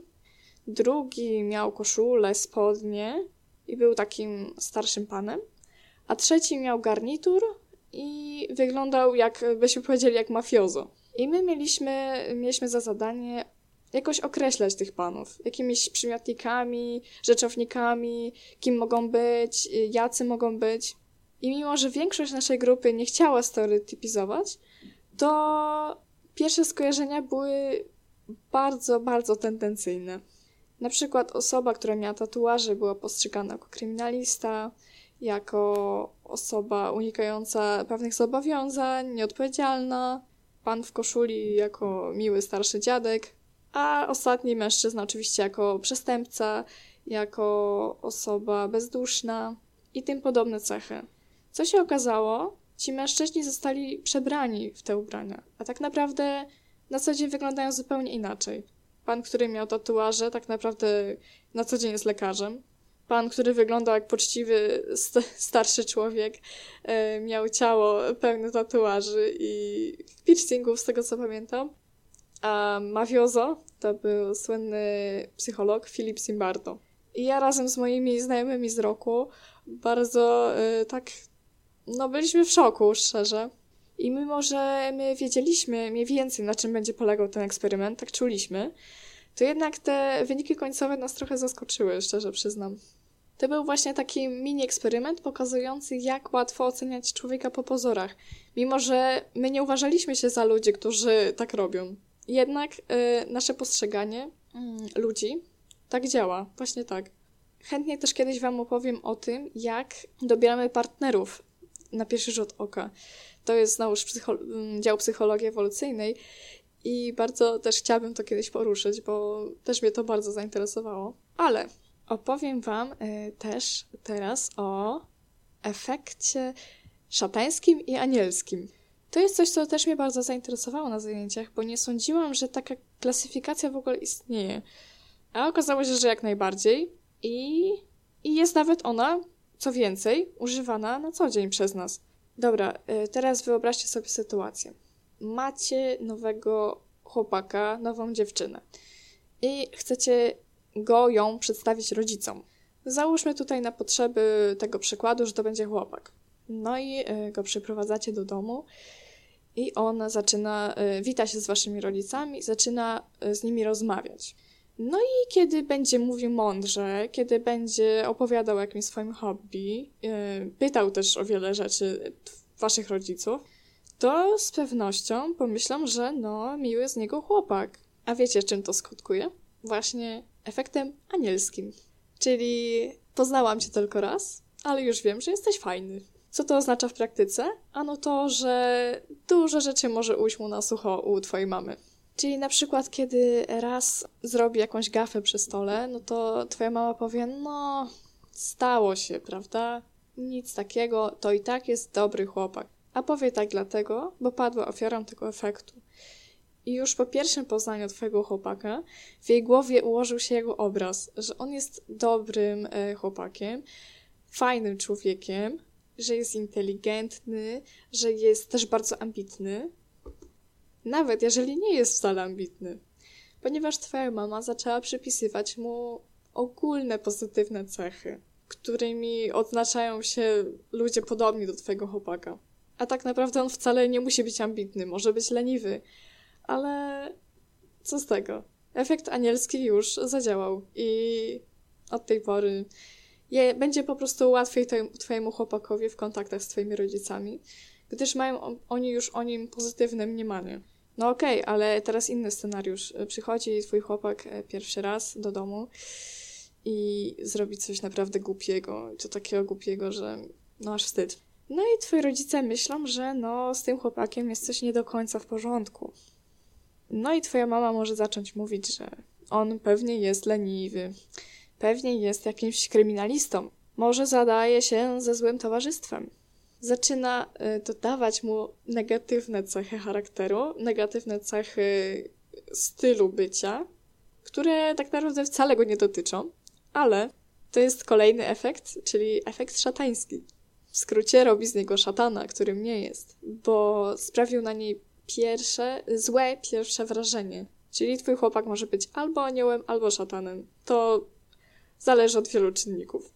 Często mówi się, że pierwsze wrażenie ma ogromne znaczenie w relacji i jest to prawda z punktu widzenia psychologii społecznej, ponieważ my mamy właśnie ogromną tendencję do oceniania ludzi po pierwszym wrażeniu i stosunkowo trudno jest zmienić to mniemanie na swój temat. Ale oczywiście nie jest to niemożliwe. To nie działa tak, że jak już raz padniesz ofiarą efektu szatańskiego, to nie wyjdziesz z niego.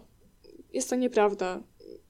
Ilość czynów y, dobrych po prostu w pewnym momencie przewyższy tą szalę, ale nie będzie to proste. Czyli załóżmy, nawet jeżeli twój chłopak zrobił złe pierwsze wrażenie, padli twoi rodzice ofiarą efektu szatańskiego, to jeżeli on będzie dla ciebie dobry i okaże się fajnym jednak facetem, to twoi rodzice pewnie z czasem, z czasem zmienią swoje nastawienie wobec niego. No dobra, a może porozmawiajmy teraz o przyczynach powstawania stereotypów. Bo szczerze mówiąc, są one dosyć ciekawe i warte opowiedzenia. Czy słyszeliście kiedyś o podstawowym błędzie atrybucji? Ja wcześniej nie słyszałam i śpieszę z wyjaśnieniem, cóż to takiego jest. Podstawowy błąd atrybucji to jest taka tendencja do tego, by wyjaśniać zachowania innych ludzi, biorąc pod uwagę głównie ich pobudki, yy, rzekome pobudki wewnętrzne, a niedocenianie pobudek zewnętrznych. Czyli na przykład, jeżeli kryminalista popełni przestępstwo, to często się mówi, że on po prostu jest złym człowiekiem. Jakby przeceniamy jego pobudki wewnętrzne w tym momencie. Ale często zapominamy o tym, że mógł mieć bardzo silne pobudki zewnętrzne, na przykład yy, bardzo złe dzieciństwo, silne wpływy innych osób, negatywne, jakieś y, naciski finansowe. Często nie patrzymy tak obiektywnie na to, co robią inni ludzie. Mamy tendencję do oceniania ich jako ich, jacy oni są i, dlaczego, i że zachowują się tak, ponieważ tacy są. A to nie zawsze jest prawda. Oczywiście pobudki wewnętrzne również mają swój udział w takich działaniach, ale często te pobudki zewnętrzne są jednak o wiele, wiele silniejsze i o wiele bardziej napędzają człowieka do podejmowania skrajnych działań. I w kontekście stereotypów ma się to tak, że na przykład jeżeli stereotypizujemy jakąś grupę etniczną, to tak naprawdę od członka tej grupy niewiele zależy, bo on po prostu jest członkiem tej grupy z racji tego, że tak się, taki się urodził. Jest to pobudka zewnętrzna, a niekoniecznie on, jako on sam w sobie, jest sprawcą tego, co zakłada stereotyp. Często na przykład się mówi, ludzie starsi często o tym mówią, którzy wychowali się w czasach wojny, że Niemcy są źli. A wszyscy wiemy, że jest to nieprawda, ponieważ ja też znam kilku Niemców. Jeździłam kiedyś na wymiany uczniowskie w szkole, właśnie do Niemiec, i okazało się, że niektórzy z nich są bardzo przyjemnymi ludźmi. Niektórzy oczywiście nie, wiadomo, bo są ludźmi, tak samo jak my. I nieważne jest, czy są Niemcami, czy są Polakami, czy Węgrami, czy nie wiem, Chińczykami. Po prostu są ludźmi. Mogą być zarówno dobrzy, źli, fajni, niefajni. To zależy tylko i wyłącznie od nich i od różnych innych czyn- czynników. Niekoniecznie narodowości. Ktoś powie, no dobra, Asia, ale stereotypy się czasami sprawdzają, bo na przykład mm, mówi się, że Niemcy to są głośni i rzeczywiście są głośni. No okej, ale może tylko ta grupa, którą spotkałeś, była głośna, a nie wszyscy.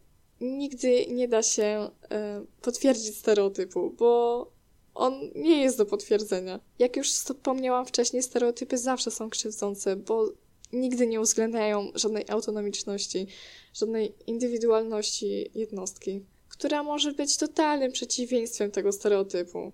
Na przykład y, osoba z narodowości, której, która rzekomo spożywa najwięcej alkoholu, może być abstynentem i wtedy wyłamuje się z tego schematu. Po prostu w praktyce stereotypy zupełnie nie działają i nie mają żadnego pokrycia.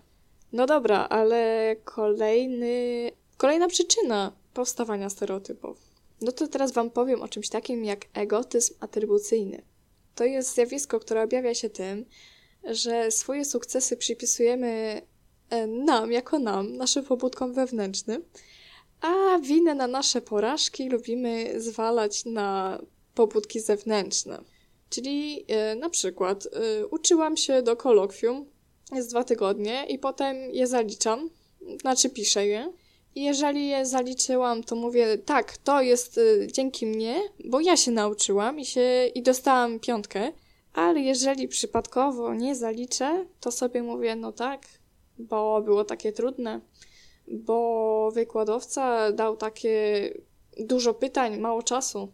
A dlaczego o tym mówię w kontekście stereotypów? Bo często się zdarza tak, że na przykład y, kiedy osoba innej narodowości dostanie naszą posadę w pracy, to lubimy y, mówić, że no tak, bo to dlatego, że oni przyjeżdżają i nam zabierają robotę. Mamy taką tendencję do zganiania na innych swoich porażek, że to jest ich wina, Właśnie tego czy tamtego.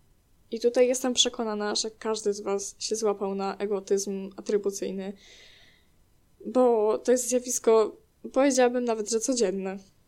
Często to się też odnosi na przykład y, do płci, kiedy, kiedy na przykład mężczyzna powiedział, że on czegoś nie dostał, bo dostała to kobieta.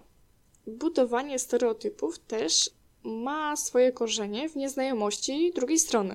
Kiedy na przykład mówimy stereotypy na temat jakiejś narodowości czy grupy, ale tak naprawdę je nie znamy i w głębi duszy gdzieś boimy się tej inności.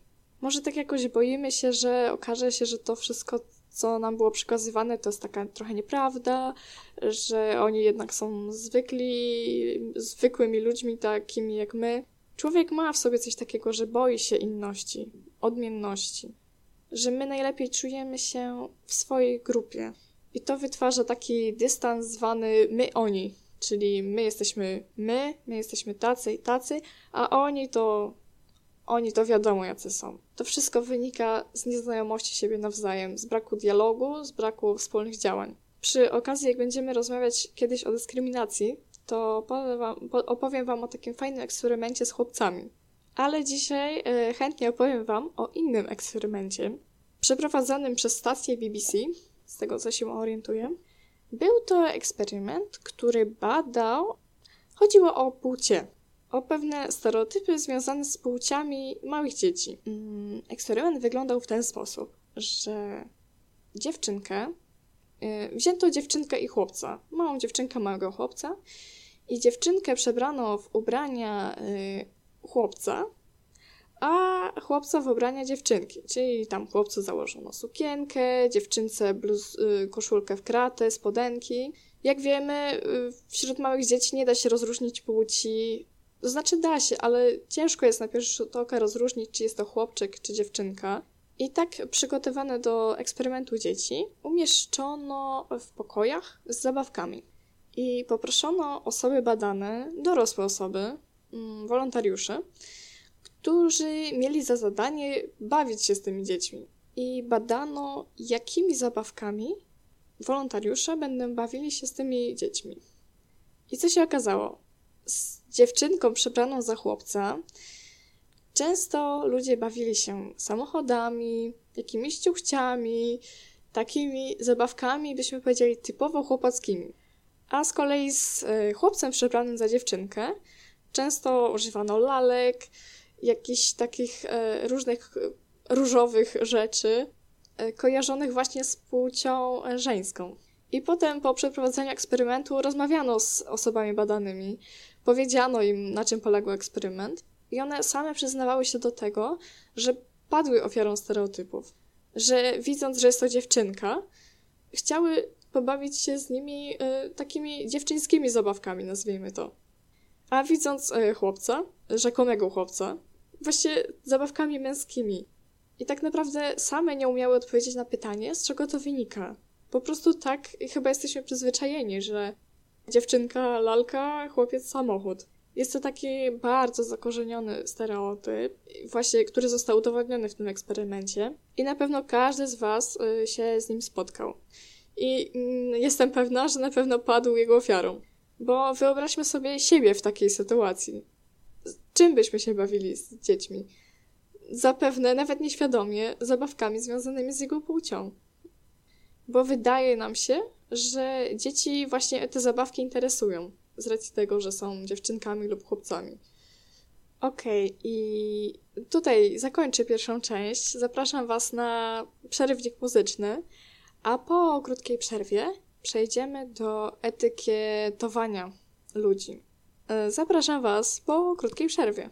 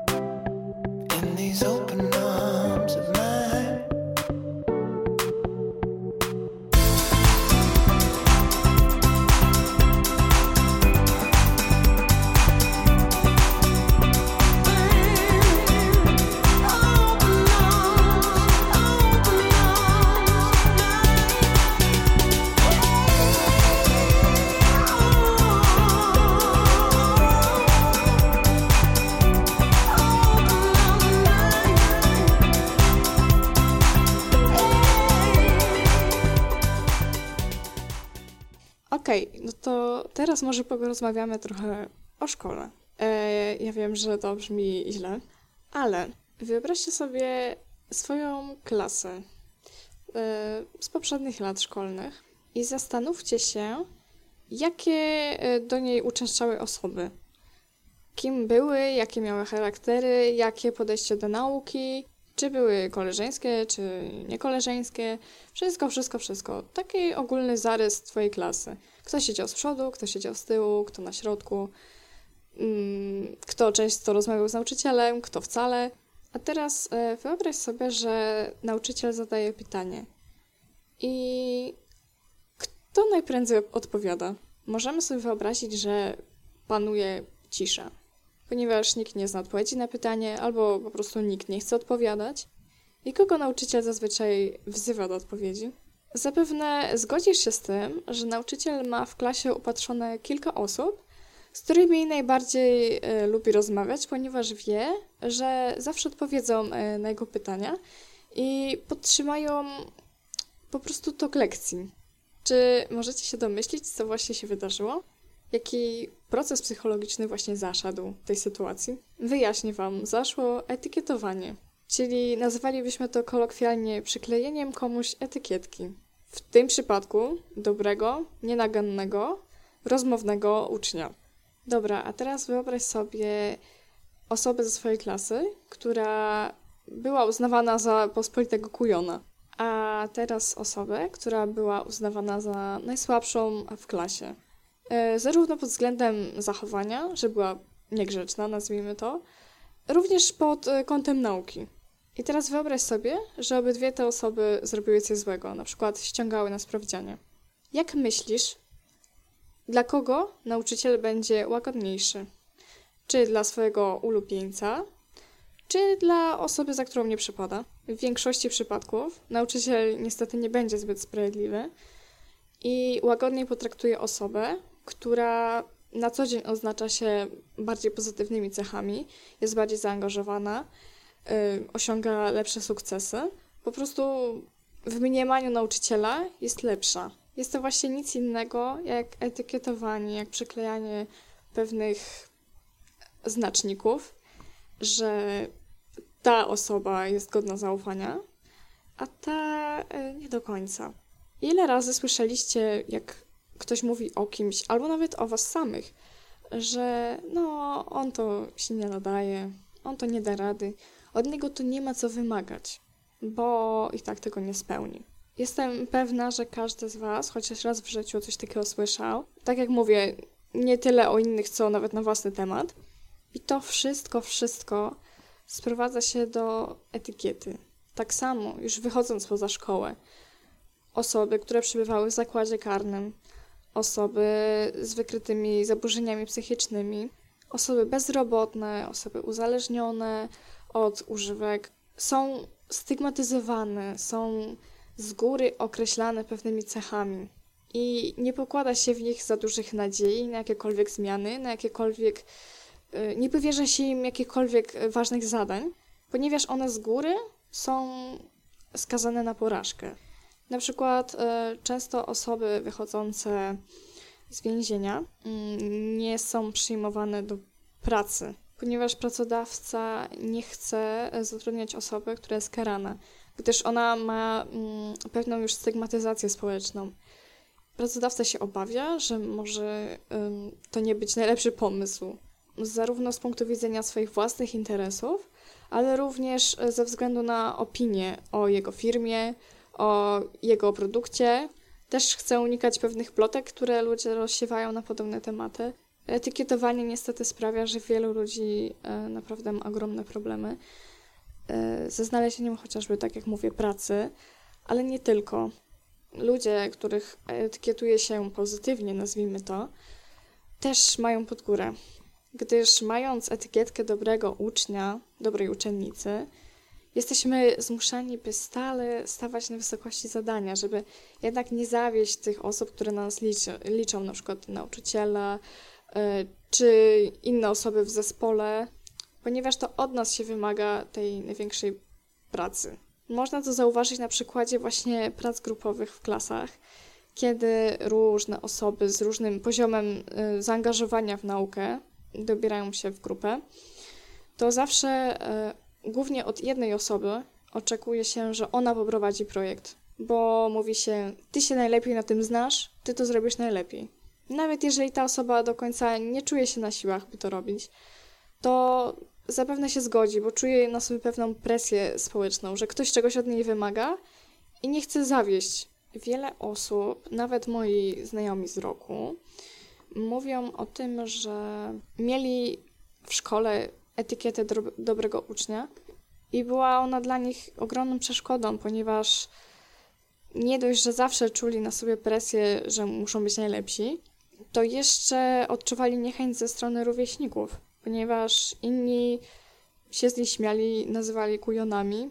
Taka etykieta też wprowadza ludzi w pewną zazdrość, w pewne, w pewne poczucie niesprawiedliwości. I ci ludzie mają rację, ponieważ etykietowanie nie jest sprawiedliwe. Mówię tutaj też o niesprawiedliwości, ponieważ zdarzają się takie sytuacje, ja to też znam z autopsji, że osoba, która na co dzień uczy się słabiej, e, wykona taką samą dobrą pracę jak e, osoba, która jest piątkowa i osoba, która na co dzień uczy się słabiej, e, jej działania zostaną bardziej zauważone mm, niż tej drugiej. I powiem, możemy teraz rozważać, dla kogo to jest krzywdzące, czy dla obydwu stron, czy dla jednej strony, czy dla drugiej strony. Nieważne. Tak naprawdę sami czujemy, że to zawsze jest nie w porządku.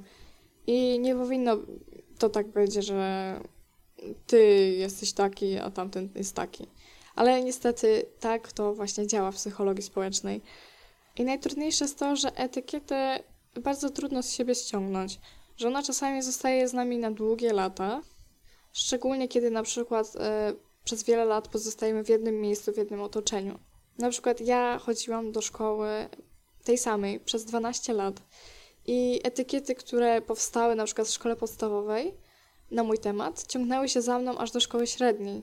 I ogólnie ktoś by mógł powiedzieć, no to fajnie miałaś, nie? Czasami tak, ale były, bywały takie momenty, że przeszkadzała mi moja etykieta. Na przykład nauczyciele często wymagali ode mnie rzeczy, na które nie byłam w stanie tego dnia odpowiedzieć. Poza tym też z biegiem lat człowiek e, się zmienia, po prostu. Jego charakter, jego podejście do życia, jego podejście do nauki i trudno jest sprostać tym oczekiwaniom ka- na każdym etapie swojego życia. A mówię tutaj o tym dlatego, że ja wcześniej nie byłam w ogóle uświadomiona, że coś takiego jak etykietowanie istnieje. I wydawało mi się znowu, że to nie ma jakiegoś tam e, w psychologii swojego terminu. Ale psychologia codziennie mnie zaskakuje. I też y, to wszystko skłania do takiej refleksji nad y, tym, co się dzieje wokół nas. Bo jestem przekonana, że też wielu z Was ma takie same doświadczenia, odczucia co do swojego życia codziennego. I tutaj w tym miejscu chciałabym Wam podać taki może przykład y, tego etykietowania, bo ja tutaj tak mówię bardziej teoretycznie na początku zawsze, ale chciałabym Wam zaprezentować pewien eksperyment, o którym też uczyłam się na zajęciach. I to jest eksperyment y, Rosendala i Jacobson. Był to eksperyment nad tak zwanym efektem Pygmaliona, czyli takim efektem, który nazywanym też samospełniającym się proroctwem i on polega na tym, że spełnia się jakieś nasze pozytywne oczekiwanie wobec osoby tylko dlatego, że takie oczekiwanie wytworzyliśmy we własnym umyśle. Czyli na przykład nam się wydaje, że ktoś jest taki i tak go postrzegamy. Za sprawą właśnie tej łatki, którą ma przyklejoną w jakimś tam, jakimś tam sposobem. No i tak, y, jest sobie taki y, psycholog, nazywa się Robert Rosendahl. Jest y, to psycholog urodzony w Niemczech, ale mówisz, że to jest amerykański naukowiec. I on w latach 60. XX wieku razem z panią Lenore Jacobson przeprowadził eksperyment w San Francisco w szkole podstawowej West Coast. I chodziło o zbadanie y, wpływu oczekiwań na ludzkie zachowanie. Mówię o tym eksperymencie dlatego, że on jest nam bliski, ponieważ y, wydarzył się, odbywał się w szkole. W takim dosyć, myślę, środowisku, które dotyczy nas wszystkich, no ponieważ każdy z nas chodził do szkoły i każdy się w takiej społeczności obracał, że tak powiem. No i uwaga, eksperyment polegał na tym, że była sobie jakaś tam grupa uczniów, którzy zaczynali naukę w tej szkole i badacze wykonali test inteligencji. Zbadał tą inteligencję tym uczniom i przedstawił y, nauczycielom wyniki tych testów. I uczniowie zostali podzieleni na dwie grupy. Ci najlepsi, z najlepszymi wynikami, zostali w jednej grupie, a ci z kiepskimi w drugiej grupie. Tak przynajmniej sądzili nauczyciele, E, bo tutaj badacze namieszali i troszeczkę minęli się z prawdą, gdyż e, w grupach wcale nie były dzieci, w jednej grupie dzieci lepsze, z lepszymi wynikami, w drugiej dzieci z gorszymi wynikami. Absolutnie nie. Dzieci, uwaga, zostały rozmieszczone zupełnie, zupełnie losowo. Co w praktyce oznaczało, że w jednej grupie były dzieci zarówno bardzo inteligentne, jak i te z gorszymi wynikami testu na inteligencję, albo zupełnie dzieci przeciętne. No i Rosendahl powiedział nauczycielom, że jedną grupę, jedna grupa rokuje na lepsze wyniki na koniec roku, a druga na słabsze. No i y, rok później zostały, test na inteligencję został powtórzony. Okazało się, że Robert Rosendahl miał rację, ponieważ grupa, którą wskazał jako lepiej rokującą, rzeczywiście osiągnęła wyższe wyniki. No i ktoś zapyta, jakim cudem, tak? Skoro teoretycznie obydwie grupy miały te same szanse na uzyskanie podobnych wyników, ponieważ no, były mieszane, to jakim w ogóle cudem aż taka różnica się pojawiła? I tutaj właśnie y, był efekt Pigmaliona, konsekwencja etykietowania, ponieważ co się okazało? Nauczyciele bardziej, większą uwagę skupiali dzieciom, które miały w teorii większe szanse. Bardzo się angażowali w zajęcia i co najlepsze, dzieci odpowiadały tym w, w drugą stronę, bo czuły presję, czuły się takie współodpowiedzialne za to wszystko, a dzieci postrzegane za słabsze po prostu nie miały takiej motywacji i tak samo nauczyciele wcale nie robili z nimi nic, nic ponad. I ten eksperyment właśnie świetnie udowodnił, jak bardzo przyczepiona etykieta i takie fałszywe mniemanie na czyjś, te, na czyjś temat może zmienić wiele rzeczy. Tak naprawdę dzieci niczym się od siebie nie różniły, a jednak jedne osiągnęły lepsze wyniki od drugich. Właśnie przez to, jak traktowali ich nauczyciele, którzy, przypomnijmy, zostali wprowadzeni w błąd przez badaczy. Jest to wyjątkowo ciekawy eksperyment, który bardzo wiele mówi o naszym życiu społecznym, bo my z takimi sprawami jak etykietowanie spotykamy się w każdym dniu naszego życia. Każdy ma etykietę ucznia, pracownika, babci, dziadka, y, starszej pani i tak dalej, i tak.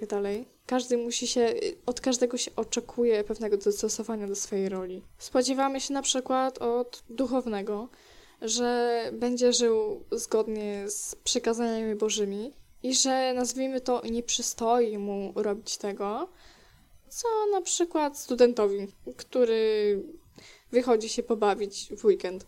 To też wiąże się właśnie z rolami społecznymi, które odgrywamy każdego dnia i do których są przyklejone pewne łatki. Okej, i w sumie będziemy już zmierzać ku końcowi tej audycji, ale chciałabym Was jeszcze, może nie zapoznać, bo na pewno ten termin jest Wam dosyć znany, ale chciałabym tu wspomnieć o zjawisku dysonansu poznawczego, ponieważ są bardzo bliski temu y, tematowi stereotypizacji, etyki- etykietyzowania. Dysonans poznawczy to jest stan nieprzyjemnego napięcia psychicznego, pojawiający się u danej osoby wtedy, gdy jednocześnie występują dwa elementy poznawcze, np. myśli i sądy, które są niezgodne ze sobą. To jest definicja z Wikipedii, którą znalazłam. Okej, a co to znaczy myśli i sądy niezgodne ze sobą? A no podam wam przykład. Ktoś pali nałogowo. Okazuje się, że zapytany o skutki palenia, czy palenie jest zdrowe, odpowiada, że tak naprawdę to niby nie, ale on sądzi, że, że jest, że jakby nie ma problemu, tak? Możemy pomyśleć, że on tak naprawdę sądzi. Ale mi się jednak wydaje, że troszeczkę próbuje zatuszować y, pewne fakty, które on wie, a to dlatego, że czuje się z nimi troszeczkę nieswojo, że jednak on gdzieś tam w głębi duszy wie, że to, że to nie jest zdrowe, ale próbuje sobie to tuszować.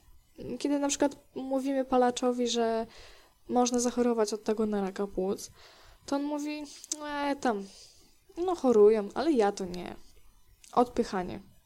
E, mechanizmy obronne działają w tym momencie. Mnie to nie dotyczy. Tak samo na przykład czuję się, kiedy jestem dobra z jakiegoś przedmiotu i mam kolokwium, no i nie znam odpowiedzi na jedno pytanie. Nie mam pojęcia, co tu będzie. I mam takie myśli, żeby ściągnąć. No przecież to nic takiego, nie? Jakby każdy to robi. No ale jednak mam takie poczucie, że nie do końca powinnam, nie? No bo jednak y, to jest takie trochę dla mnie słabe, żeby tak robić. I po prostu czuję się z tym tak y, niedobrze. I najchętniej to tego bym nie robiła. Ja osobiście bym właśnie te, to zjawisko dysonansu poznawczego przyrównała do takiego stanięcia przed murem. Że idziesz sobie na przykład jakąś tam ulicą, idziesz, idziesz, idziesz i nagle stajesz przed murem, bo dowiadujesz się o czymś, co ci nie pasuje do tej teorii. Na przykład jesteś też na diecie, załóżmy, i bardzo lubisz białe pieczywo, ale ktoś ci mówi, że ono to nie jest do końca zdrowe. I właśnie jesteś ofiarą dysonansu poznawczego, ponieważ masz taki niepokój, że no ale jak to? Czy ja lubię? I wtedy starasz się sobie powiedzieć, że no tak, ale w takiej ilości, co ja jem, to mi nic, nic mi nie będzie. A dlaczego o tym wspominam? E, Wspominam o tym dlatego, że dysonans poznawczy, tak jak już wspomniałam wcześniej, jest bardzo związany z etykietowaniem i ze stereotypizowaniem, ponieważ my nie lubimy przeżywać rzeczy, których się nie spodziewamy. Lubimy sobie tak coś ułożyć schematycznie, że na przykład ta osoba jest taka i nie chcę tego zmieniać. Nie chcę w ogóle wiedzieć, że on robi coś, co, co, czego ja sobie nie myślę, tak? Kiedy dowiem się, że moja przyjaciółka wygadała mój sekret, to mam takie, że na pewno coś poszło nie tak. To na pewno nie ona, nie jej sprawa, nie chcę do siebie tego dopuścić, ponieważ w mojej głowie moja przyjaciółka już jest określona jako konkretna osoba. I to nie jest nic złego, po prostu nasz mózg tak działa. My potrzebujemy pewnych schematów do życia, ale warto być tego świadomym, że my tak robimy i próbować to w jakiś sposób kontrolować. No dobra, no i na koniec Wam powiem w sumie, jak sobie radzić z tym wszystkim. Z tym właśnie, że używamy stereotypów, że przyklejamy komuś łatki, że my nie chcemy tak, tak tego robić. Jak temu zaradzić? Przede wszystkim samoświadomość, że tak robimy. To naprawdę bardzo pomaga. I mimo, że może nie uda nam się jakoś tam tego wyplenić totalnie, to jednak może uda się troszeczkę tak to zredukować. Do takiego niezbędnego minimum. No bo nigdy się tego nie pozbędziemy, umówmy się. Ale żeby chociaż e, po prostu być świadomym i inaczej do tego podchodzić. Ważny jest, jest też kontakt z różnymi grupami społecznymi, też fajnie jak narodowościowe, róż- różne czy tam etniczne, bo to daje nam taki szerszy obraz na społeczeństwo i my jesteśmy w stanie wyciągać wnioski nie tylko po tym, skąd ta osoba się wywodzi i do, dokąd przynależy, ale bardziej też po tym, jaka ona jest. Warto też po prostu zmienić punkt siedzenia, tak zwany. Czyli troszeczkę wczuć się w skórę innej osoby, jak ona się czuje i dlaczego tak się czuje. Czy jej to odpowiada, że ma taką etykietę bądź taki stereotyp na swój temat? To są takie tematy, które są często poruszane również w szkole, mm, nie tylko na studiach, a to dlatego, że one wymagają takiego stałego ćwiczenia. Bo ja sobie zdaję sprawę z tego, że my wszyscy jesteśmy zakorzenieni w jakichś tematach, w jakichś grupach, w jakichś przekonaniach, ale to nie zwalnia nas z myślenia, przede wszystkim z obiektywnego myślenia. I tu już pod koniec kolejnej audycji powtarzam to samo. Autoobserwacja to jest podstawowy, podstawowa profilaktyka zdrowia psychicznego. Prawda jest taka, że każdy z nas ma własne sumienie i każdy z nas powinien się nad tym zastanowić. Ja, jak ja już powiedziałam, ja nie chcę nikogo moralizować, bo mi w ogóle nie o to chodzi w tej audycji. Chcę Wam po prostu troszeczkę otworzyć oczy na pewne sprawy. Ja też zdaję sobie sprawę, że społeczeństwo, nasze pokolenie jest już bardziej postępowe i na więcej rzeczy też zwracamy uwagę, ale nadal pokutują jakieś pewne fałszywe przeświadczenia i każdy z nas się na nich łapie i po prostu uważam, że trzeba o tym mówić. Dlatego, żeby po prostu było wszystkim przyjemniej na tym świecie i w tym kraju. Okej, myślę, że tym akcentem zakończymy tą audycję. Mam nadzieję, że temat Wam się podobał i jesteście zainteresowani pewnymi kontynuacjami w tej serii, czyli właśnie o dyskryminacji i rasizmie. Na pewno bym chciała to poruszyć. Przypominam, że 116 123 numer kryzysowy numer zaufania dla osób dorosłych w kryzysie emocjonalnym 116 123. Bardzo Wam dziękuję za dzisiaj i mam nadzieję, że widzimy się w przyszłym tygodniu. Cześć, Asia Budzińska.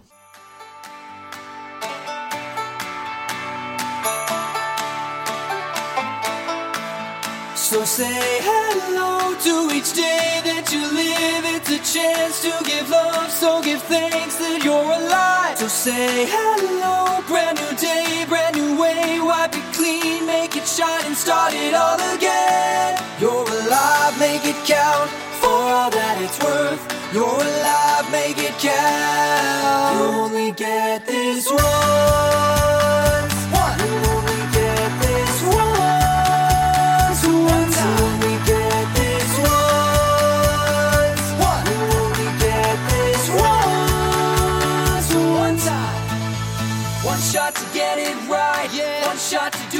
Right. Yeah. One shot to live your life. Yeah. Make it count. Oh.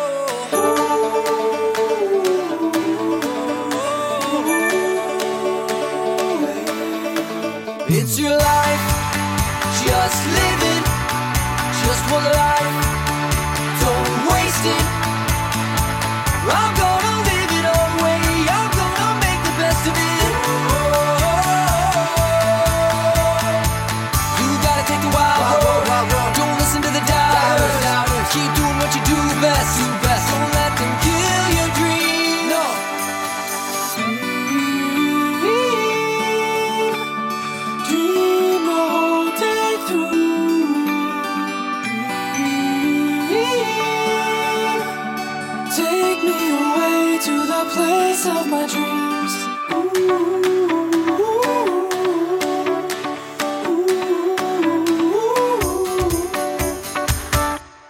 Say hello to each day that you live. It's a chance to give love, so give thanks that you're alive.